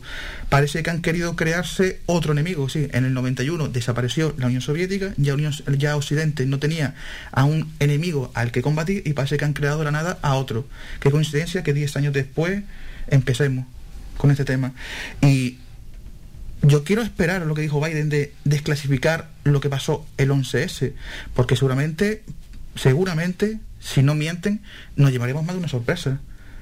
Nos llevaremos más, de una sorpresa y nos llevaremos la mano a la cabeza, porque a día de hoy yo sigo esperando que desclasifiquen lo que pasó en Irak, porque a día de hoy seguimos buscando las armas de destrucción masiva. Esas con las que nos dijeron que teníamos que entrar sí o sí en Irak, porque Saddam Hussein iba a sacar misiles nucleares por todos lados. Y a día de hoy seguimos sin buscarla. La sociedad americana eh, apoyó la invasión de Irak, por ejemplo, porque le habían dicho que estaban a punto de lanzar eh, ojivas nucleares por todos lados.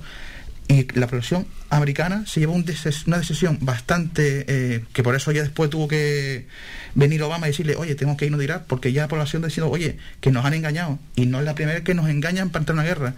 Nos engañaron, los que recuerden, con el tema de Filipinas y Cuba, cuando dijeron que el famoso barco en Maine fue bombardeado por españoles en Cuba y después a los pocos años se mostró que la explosión vino de dentro y no vino de un cañón venido del puerto, fue el pretexto de Estados Unidos para eh, invadir Cuba e invadir Filipinas. Lo mismo pasó con Tokin para eh, fomentar a la población americana para invadir eh, Vietnam y un montón de cosas. Sí, yo sigo, quiero esperar a ver qué nos dicen los secretos del 11S.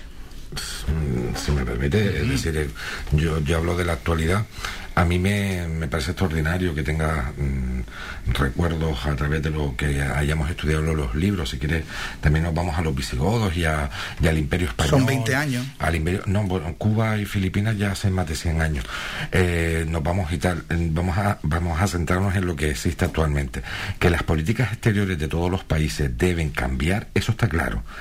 Que la ONU debe cambiar el sistema actual, también lo tengo muy claro. que el Consejo ¿eh? Claro, que el Consejo de Seguridad de la ONU no puede tener veto, también lo tengo claro. Que aquí deben participar todas las naciones de, con el mismo, los mismos derechos y las mismas obligaciones, también lo tenemos todo claro. Pero es más seguro después del 11 de septiembre? No. ¿Estamos seguros? No. Pero hay que recordar, pero hay que recordar las políticas exteriores de ciertos países que, son que, lo que llevan, sí. No quiero recordar el 1898, pero sí recordar que... Lo acabas de recordar tú. Pero, no, pero, pero hay que saber que esas políticas se han repetido X tiempo, sí. El cerrar los ojos y mirar de 20 años para acá, no. Porque hay que recordar que ese sistema es cíclico y se ha repetido una y otra vez. Que sí, que sí, y ahora estamos recordando los 500 años de la conquista de Techo, Tuplán, si no recuerdo mal, en México, del Imperio Azteca. Eh, vamos, a, vamos a ser claros, es decir, todo esto que tú, tú estás viendo hoy en día no pasaba hace 20 años. La, el Internet nos ha cambiado todos la vida. En la política exterior se han repetido. Pero permiten, permiten, Internet nos ha cambiado todos la vida.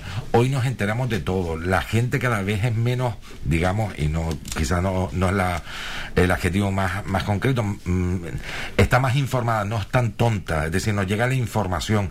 La información que nos llega, nos llega por diferentes medios y diferentes tipos A de veces la ideología. Tú sobreinformación eliges- es falta de perdón, información. Perdón, tú eliges la información que quieres. La desinformación no puede existir porque lo tienes a tu alcance. Todo el mundo lo tiene a su alcance, o No, no, me refiero- todavía. no, me pero que la saturación de información es falta de información, porque acabas llegando un momento en el que dejas de informarte y ves lo primero que ves y te lo crees. Es Pero decir, quien se queda en el titular, eso es decisión de cada uno, de cada titular, individuo. No el titular, sino que te bombardean tanto. ¿eh? Decían, no, lo de, lo, del, lo de las Torres Gemelas fue un avión. Perfecto, todos vimos el avión. Lo del Pentágono fue un avión. Nunca se vieron un resto. Y, y el avión Pero- y seguimos poniendo que fue un avión, sí. No, no solo distorsión. El problema es la sobre. Coño, eh, perdón por la expresión, coño, porque es una expresión que tengo yo desde siempre pequeño. Eh, los fa- Diño, los- los famo- diño, que es ño, más canario. ño. el tema de. lo- eh, yo me acuerdo todavía en, el- en la ONU, eh, general Powell y después Aznar detrás de él, diciendo, mostrando una imagen enorme con un montón de containers y decía, estos son armas de destrucción masiva y nos, vamos nos van a bombardear. Y esa información se pasó por todos los periódicos, todos los periódicos no llegó la información esa de que Irak tenía armas de destrucción masiva, un montón de fuentes, pues me la creo. Y cuando llegamos a Irak, no hay nada. Entonces, ¿qué hago? ¿Me creo la información? ¿Eh? ¿O empiezo a decir, oye, que me han engañado para entrar en una guerra? ¿Por qué me han engañado para una guerra? Y después ves que si Aznar, por ejemplo, le das 17.000 toneladas de armamento ya oculto a, a a las tropas afganas y te, tiran- te enteras por la prensa, no por el gobierno. Después te enteras que, por ejemplo, que la, mayor, que la mayoría de, los de, los de los contratistas militares fueron los únicos que ganaron, ganaron dinero en, en- en Afganistán. Porque se, se descubrió hace dos semanas, por ejemplo, que Afganistán decía que tenía casi 300.000 soldados para hacer frente a, a los talibanes. Después se mostró que eran 100.000. ¿Y qué pasa? Por cada, por cada tres personas que te ponían la factura, dos se lo llevaban al contratista y uno era el soldado que estaba sin entrenar. Es decir, que finalmente todo esto no es política exterior, todo esto es intereses privados porque interesa, sobre todo porque nuestro nivel de, nuestra forma de ingreso económico a nivel nacional es el turismo. El ingreso económico de Estados Unidos es la compraventa de armas. Cuando un Estado vive de la compraventa de armas, estas cosas te pasan todos los días. Eh, Tanauso, es sorprendente que tú tienes estructurado en tu cabeza un sistema y ese es el válido, lo de, lo de los demás no es válido, perdón. Tienes un estructurado que me parece estupendo, es la forma de pensar de cada uno. Te vuelvo a repetir, eh, está muy bien que vayas al pasado, que, que sigas entregando el pasado, lo que te estoy, eh, lo que te estoy hablando, eh, No, ahora creo que años, todo, perdón. fueron 10 años, fueron menos de 100. perdón. Eh, Vamos- bajando. Perdón, eh, 17 años ya. Eh, lo que te quiero decir es que va- ¿ha cambiado el mundo? Sí. ¿Está peor? Sí. ¿Estamos más inseguros? Sí. ¿Que debe cambiar las cosas? Sí. Pues estamos de acuerdo. Pero hay que recordar decir, el motivo somos, de- Somos, Ah. pero somos... Eh, co- eh, eh, ¿cómo se, eh, ¿Estamos secuestrados por nuestro pasado? Sí, también. Pero- vamos a irlo cambiando. pero ya no- que tenemos no la información, vamos a cambiarlo. No solamente- Por lo menos hemos llegado a un acuerdo en el sí, sí. sí, sí, inicial. Luego a partir de ahí ya lo que tú quieras. cuatro sí. Eh, vale, pues cuatro sí. cuatro sí. Esto, esto es histórico. Cuatro sí es entre una persona del PP y una de Podemos. Es histórico. Pero el problema no es el que estamos de acuerdo en el sí, el problema es el por qué hemos llegado a ese sí. Vamos a cambiar este porqué, que es lo que te estoy diciendo. diciendo. Vamos a cambiar el porqué, porque los porqués no solamente son los que tú dices, Eh, hay muchos más. Hay muchos más, muchas cosas que ni siquiera ni tú ni yo, ni los que estamos eh, hablando aquí, ni los que nos están escuchando, conoceremos nunca.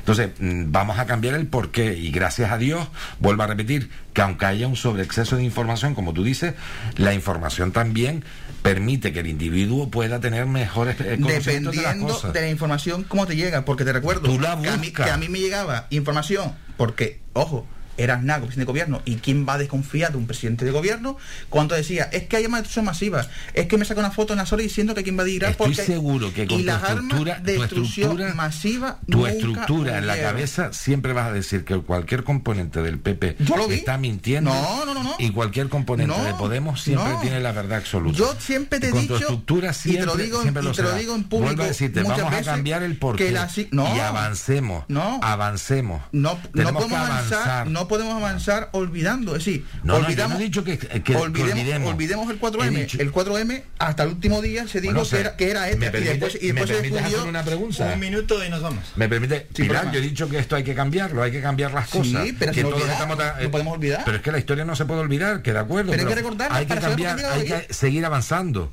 Sí, pero se avanza recordando el por qué ha llegado ahí. Porque ahora el, el exterior es más inseguro. Es más inseguro porque Europa y Estados Unidos se han dedicado a quitar gobiernos X porque no les interesaba para X cosas.